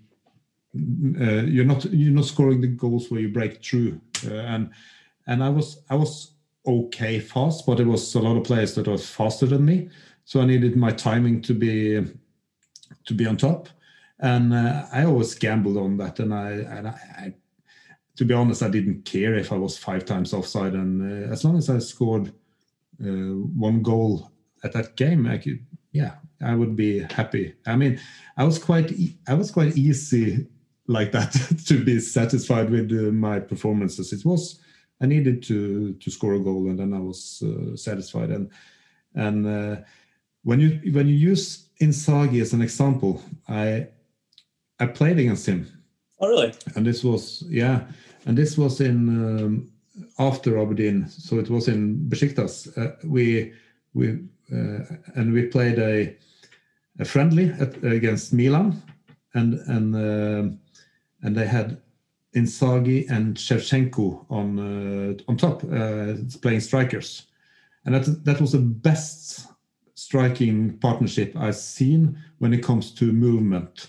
They were always moving, and they were always doing these cross runs where Inzaghi was going to front post and uh, Shevchenko was going to second post, and they were changing this, and they were they were in constant movement and always uh, uh, making problems for us. And I remember Inzaghi, he didn't score that goal uh, that game, but he was four or five times totally free in the in the in the box, and if the cross has been accurate, he would have scored three goals. So. For me, he was fantastic, though he did go offside a bit also.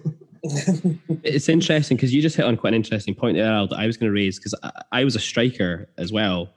And I remember when you were at Aberdeen, I was, you know, playing playing juvenile football, and I, I, I spent a lot of time watching strikers, not necessarily watching the game, but watching. And I always thought it was really unfair the, the way that people tried to say that, oh, Arild's always offside. Because I remember watching so many times that you were making phenomenal runs.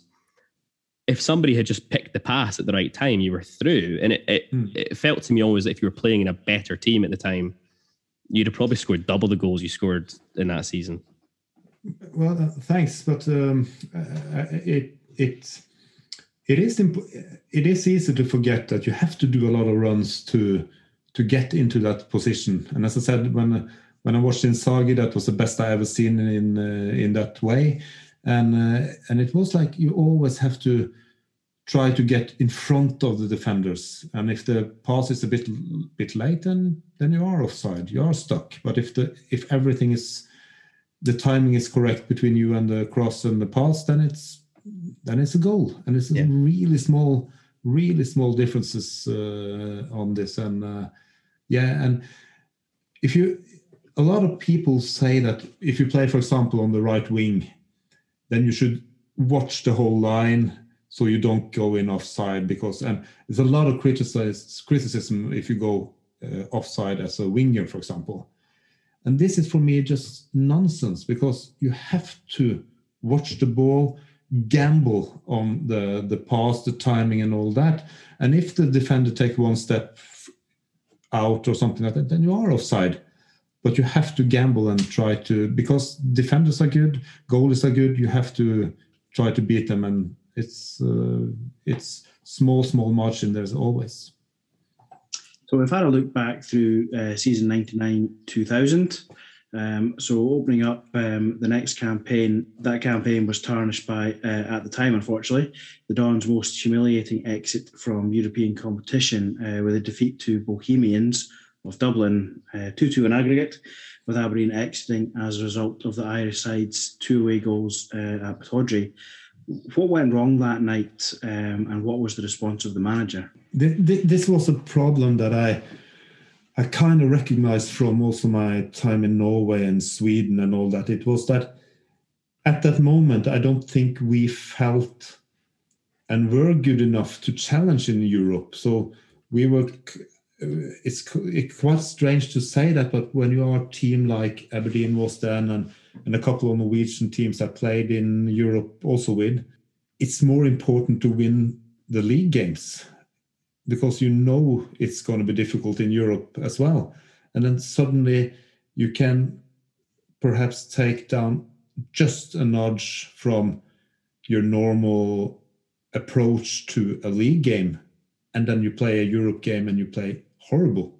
I've seen it, it, it has happened a couple of times in my career that we have really underperformed in in Europe, because it's a different, it's a really different situation, different uh, tournament and all that. And sometimes it just goes wrong. And it, it's hard to say what it was, but it, it went terribly wrong that uh, game. We were we were playing Laos, but I, but I, but I don't think we really got got to the same uh, level of commitment that, for example, meeting Rangers, which came almost like free or natural. You you you you were meeting them, you were on fire. So we didn't get to that stage in that game, and it's uh, it's it's it's difficult and it's strange, and it and it shouldn't be like that. It shouldn't be like that for professional footballers, but you see it happen again and again.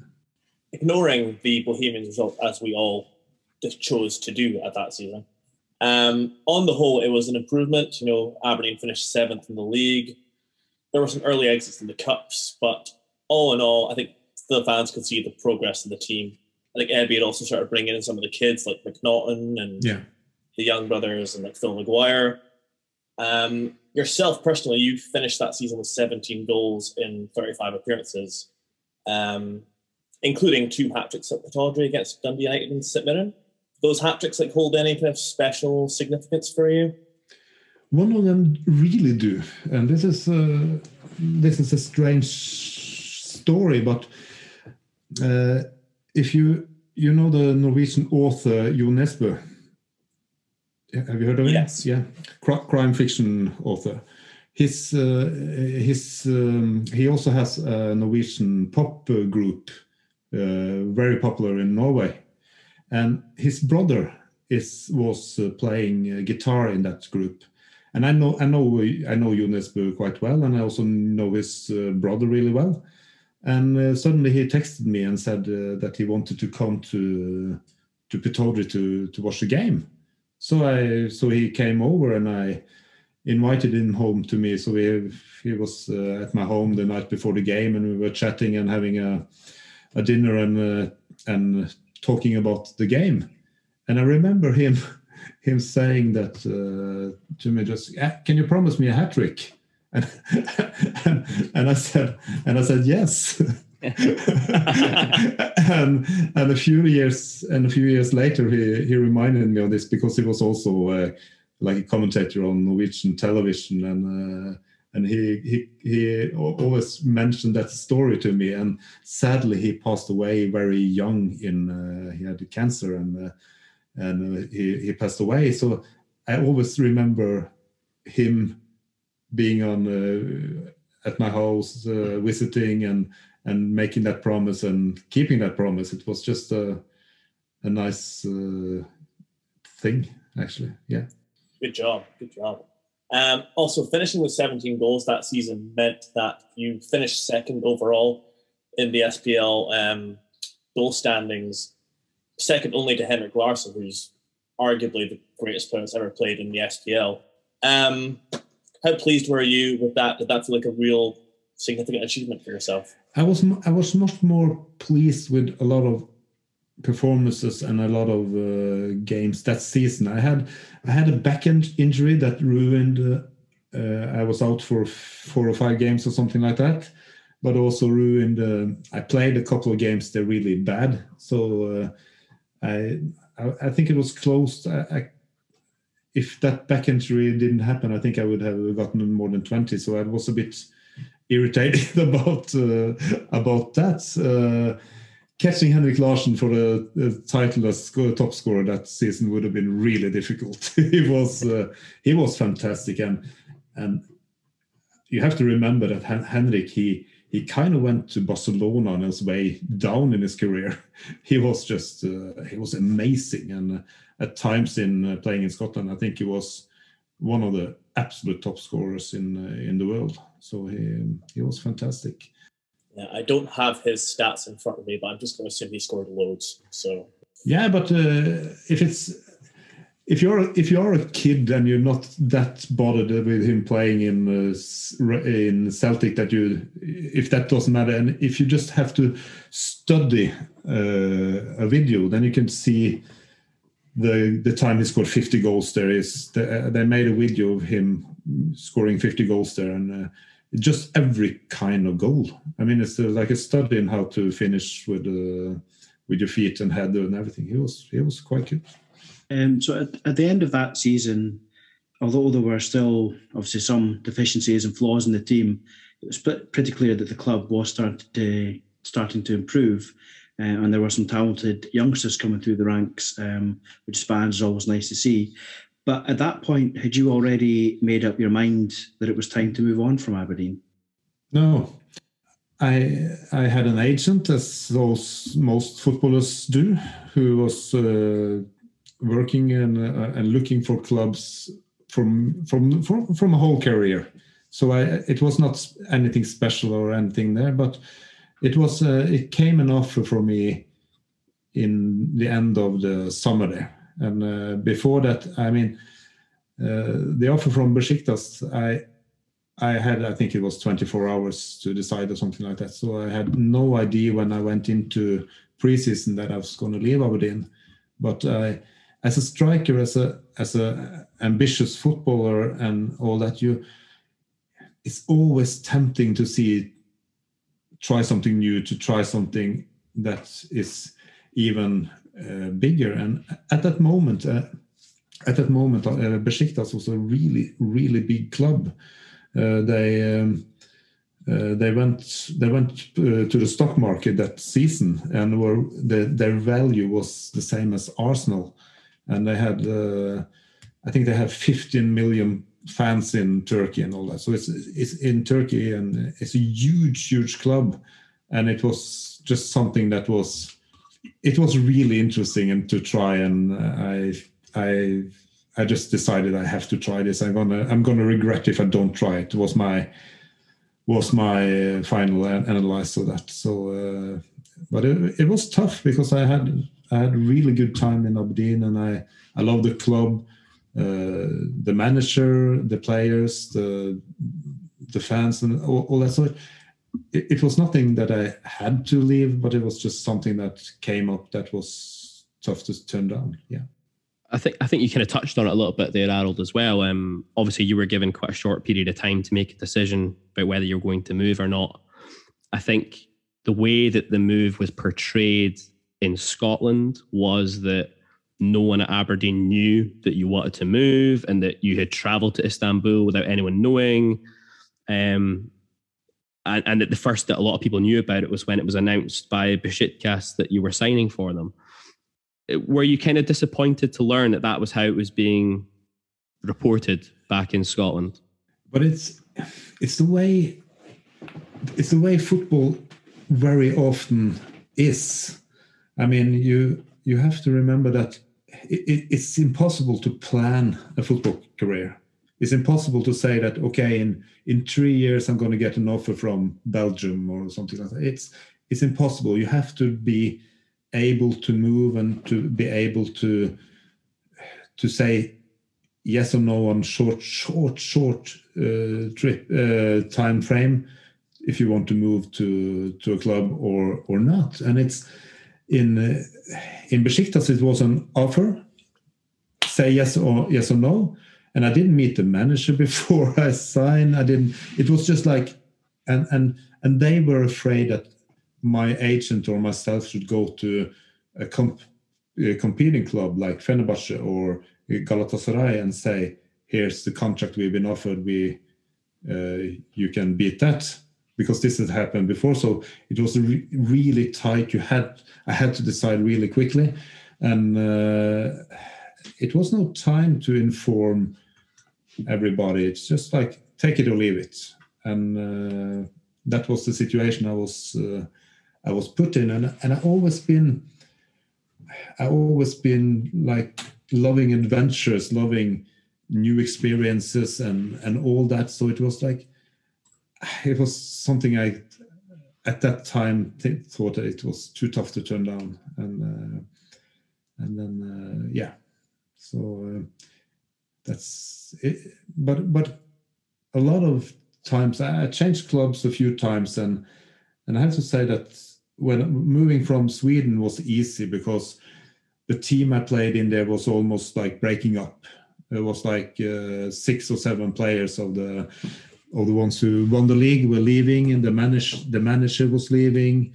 Uh, he was t- taking Ebbe Skovdahl's old job in Denmark, by the way. Okay. So it was like it was just like it was no problem, because you knew it was breaking up. They were going to build a new team, and it was it was okay. But it was much more emotional and difficult to to leave Aberdeen, and and I wish that it had happened in another way and all that. But it was it was just uh, it was just the way football is, and uh, and I. think that if a player doesn't have that ambition to always think that, okay, if a bigger club comes in, that I should try that. If another bigger league comes in, you should try that. If you don't have that ambition and willingness to do it, you're probably not going to be that good.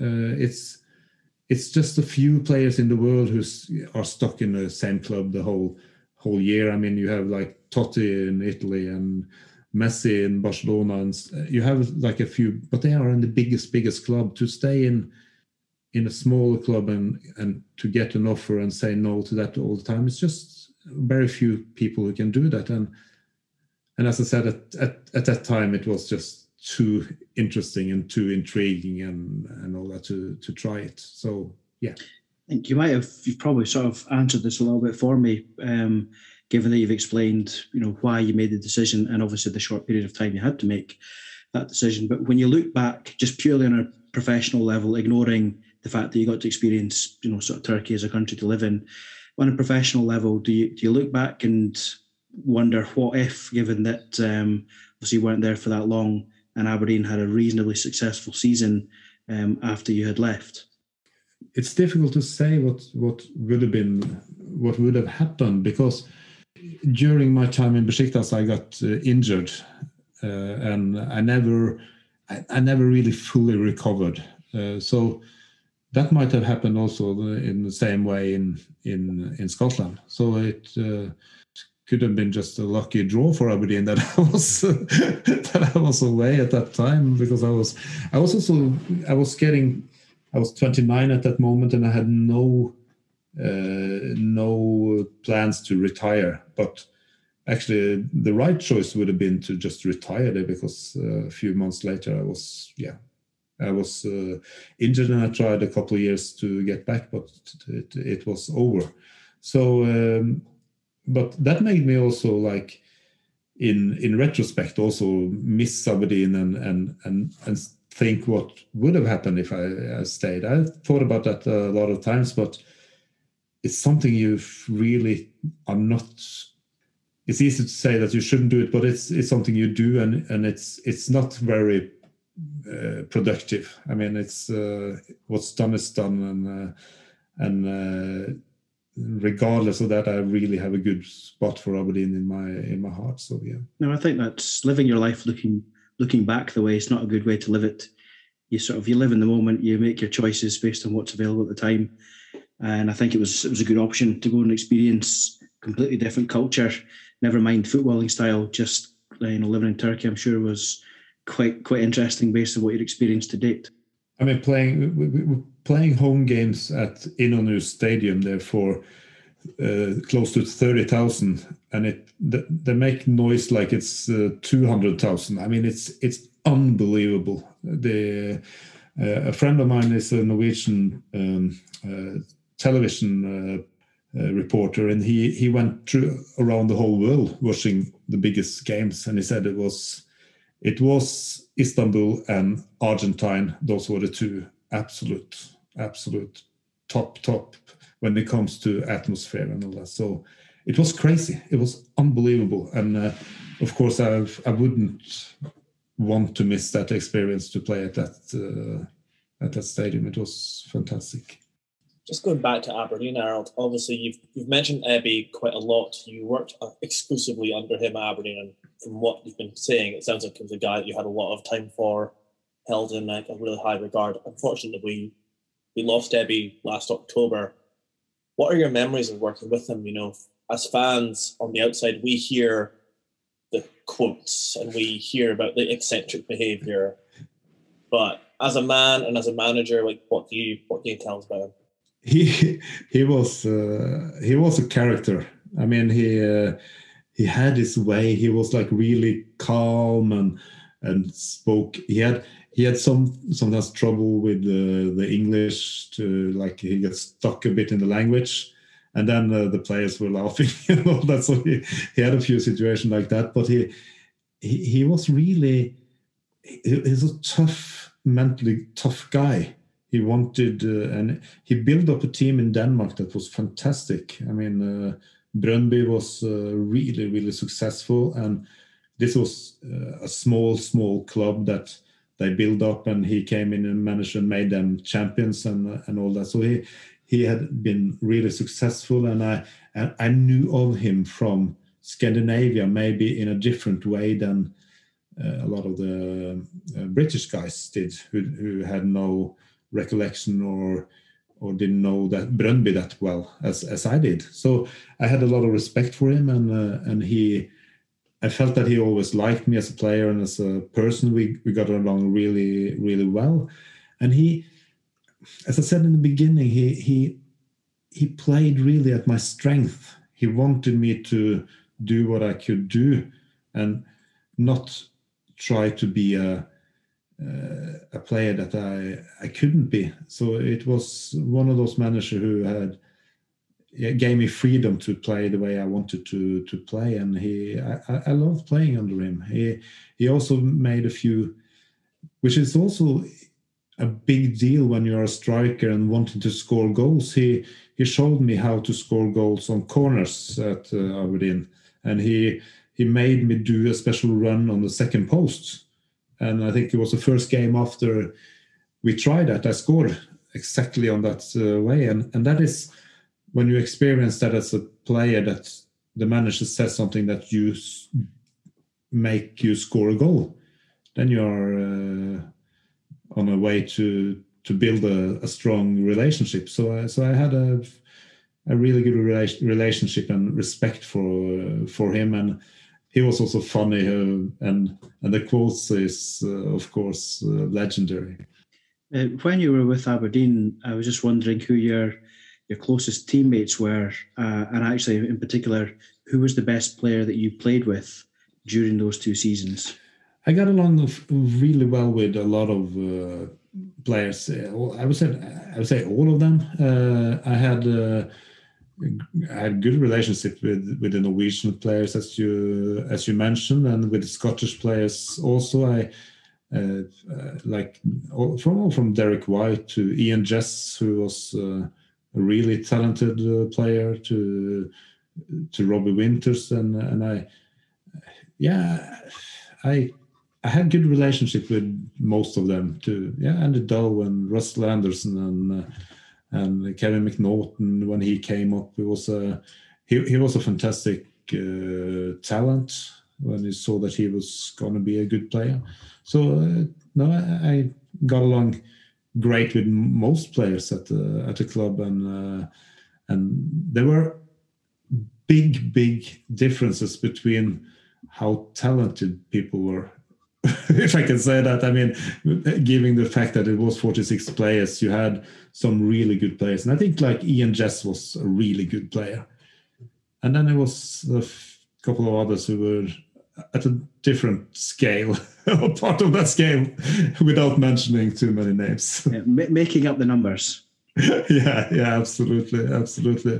So it was a, it was a strange, strange... Uh, Uh, place on the on the on the training field sometimes, because there was a big difference. I mean, most of the football clubs I've been in has been like more homogeneous groups. I mean, the difference between the best player and the, and the next or the worst player, if you can say that, was not so big as it was in.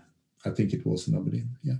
So, Arild, you you leave Besiktas. I think you went to Germany for a short spell. Is that right? I played uh, for.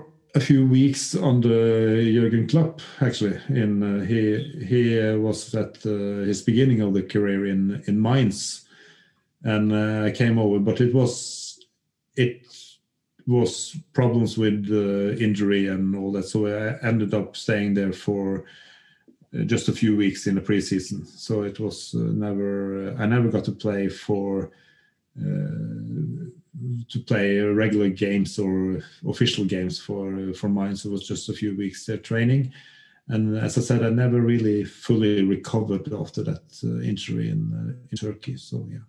Yeah, so it's pretty hard to say after like a short space of time, but could you see what Jurgen Klopp would go on to become? No, at, at that time he was so new. I mean, he had just uh, finished uh, playing, and I, the club had really big uh, hopes for him and uh, beliefs in him. But I, as I said, I trained there for uh, like three weeks or something like that, and he he he was straight in the beginning of his career. So I, I can't say that he. I, I wouldn't say that I knew straight away that he was going to be a champion of Europe and all that, no. So after that, you then find your way back to Molde. As you think you've mentioned, you tried to get over this injury, but clearly that was just something that wasn't going to happen.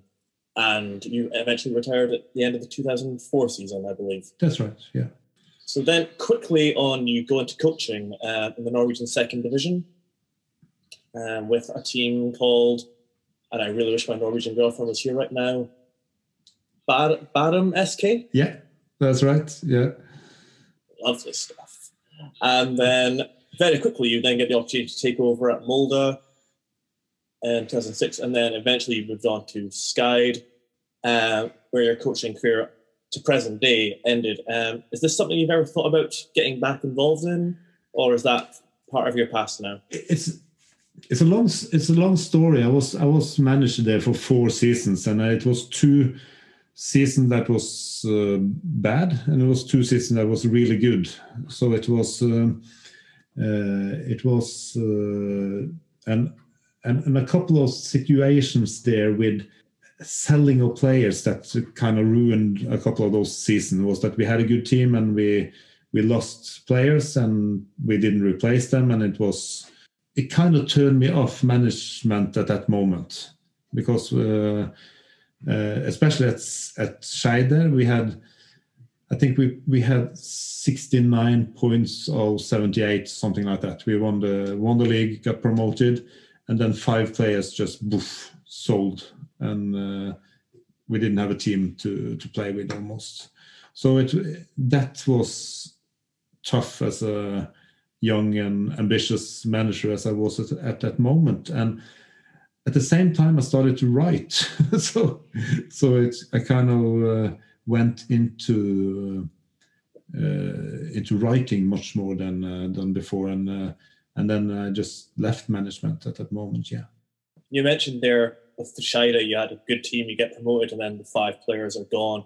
Do you have like any say as the manager to like say like, no, these guys, I need these guys, or is it just the board saying to you, the money's too good, they're it, gone? It was no, it was no nothing I could do to to stop it. It just, uh, it just, yeah. And and those players had great careers after and became really good players in in, in Norway. One is a national goalkeeper at the moment. So um, yeah, so uh, it was. Um, That was a tough thing because you felt kind of helpless uh, at that uh, time, and, and then I tried to rebuild, but it was it was hopeless. So um, that made me. And if that hadn't happened, if I could have kept working with the same team, the same players, I probably would be in the management for uh, much much longer. But uh, it just it kind of just uh, killed it for me, I would say, at that moment. Yeah. So you already touched upon it, Arild, but. Um... It's probably fair to say that you've had probably the most interesting career outside of football that I can think of for any former Aberdeen player. Um, obviously, you've gone on to become an author of a number of books, both fiction and non-fiction, and a set of children's books as well. Um, I think probably the best known of your of your works in Scotland is probably the the football crime hybrid novel um, Exposed at the Back that came out in twenty fourteen, and it's still available on Amazon if anyone out there wants to pick up a copy. Um, a question for you, like Nordic noir is remains all the rage um, in the United Kingdom. H- has there ever been any talk for you about, you know, a, a T V adaptation, for example, of something like Exposed at the Back? Uh, there has been there has been some mentioning of it, but it hasn't happened.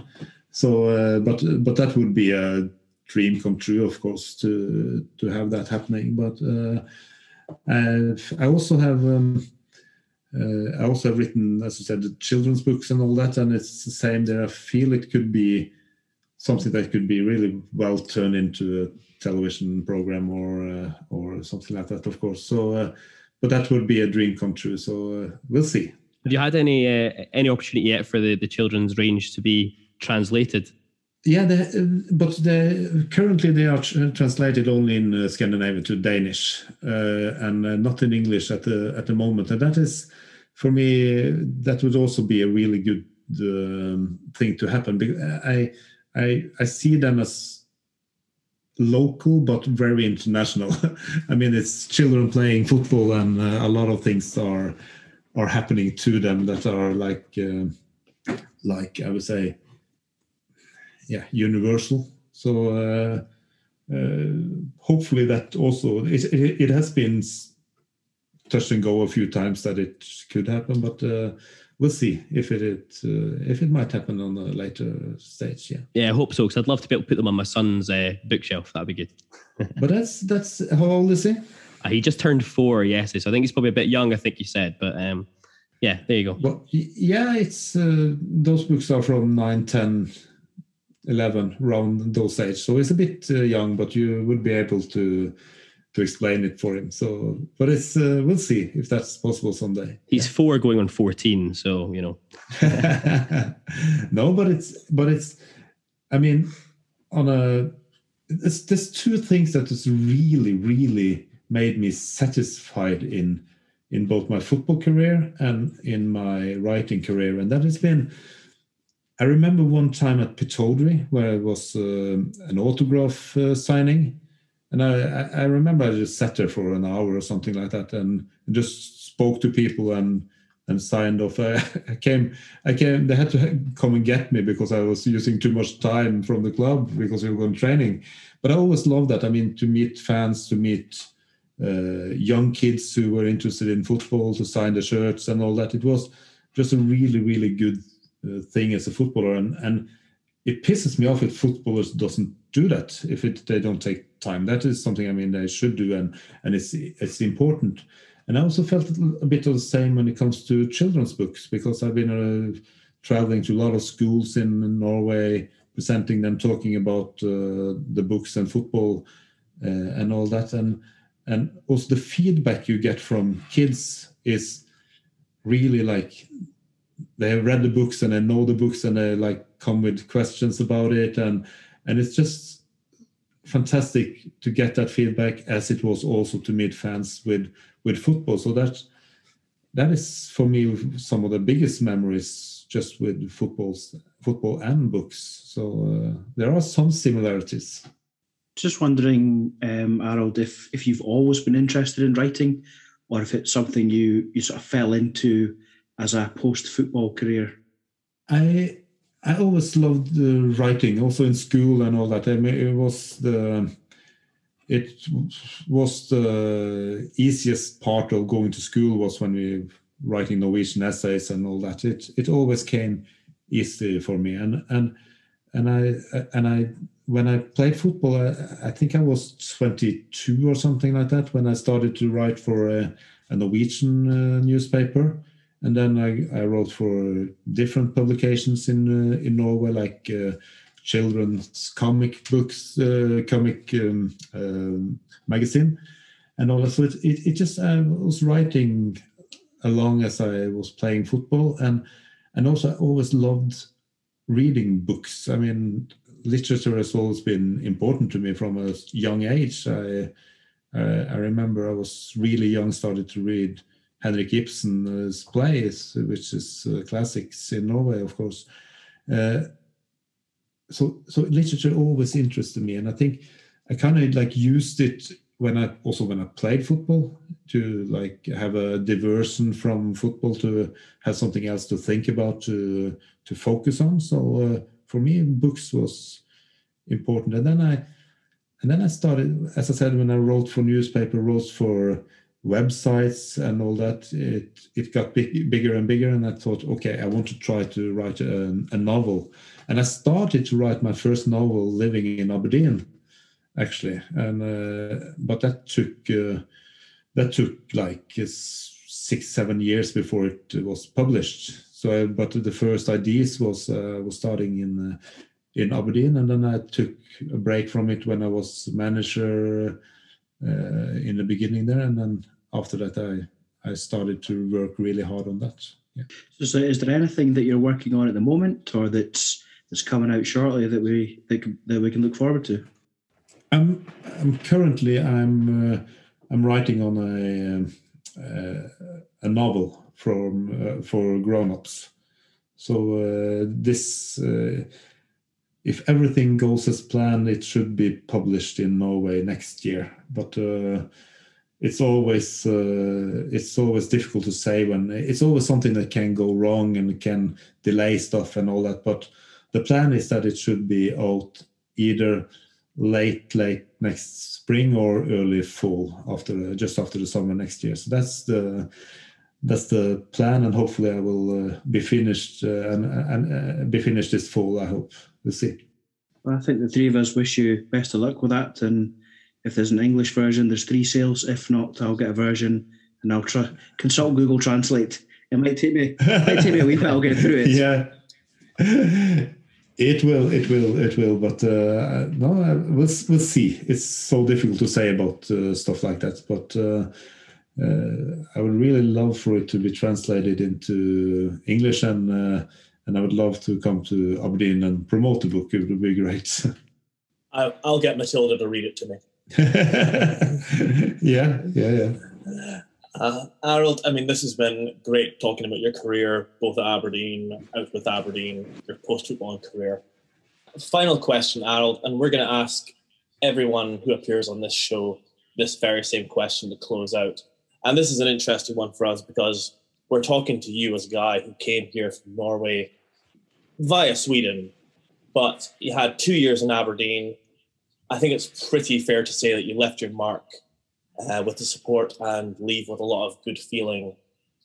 And the reason I say it's interesting is last week we spoke to Graham Hunter, um, a fanatical Aberdeen fan whose life has almost been defined by supporting Aberdeen. So with that being said, for you as someone who travelled through Aberdeen, what does the name Aberdeen Football Club mean to you? It means... Uh... really, really good time in my career and uh, and life. Uh, it's uh, it's a place, it's a club where I only have positive memories from, and this is quite strange because I've been in a few clubs and it's been things that has not worked so well someplace, and it's been. It, but in Aberdeen, I. I generally only have good feelings for uh, for the club, and uh, my only regret is that we didn't win anything when I was uh, there, and that was uh, that would make it even uh, even better. But uh, Aberdeen is, I love the club, and it also reminds me a bit of where I'm from in Norway. From I'm from the west coast in in Norway, and kind of the Atlantic Ocean and all that remind me really, really much about uh, about home. Yeah. Arild Stavrum, on behalf of uh, Gavin, Graham, and myself, thank you very much for joining us on the A B Z Football Podcast. Thank you for taking your time this evening. It's been a pleasure. My pleasure to to be on, and uh, have a great night. Thank you. Stand free. Stand free. And that wraps up this week's episode of the A B Z Football Podcast. Thanks for joining us, and please remember to like, subscribe, follow, whatever on your podcast player of choice. Join us next week where we'll take a look back on the return tie with B K Häcken, and we'll review our opening league fixture versus Dundee United. We'll also look forward to our first away trip of the league campaign at Livingston, and fingers crossed we'll preview our qualifying round three tie of the Europa Conference League, where we'll rapidly require to pretend to be experts on Austrian or Icelandic football. We'll look forward to seeing you then. Stand free. I've been a wanderer all my life, and many a sight I've seen. Godspeed.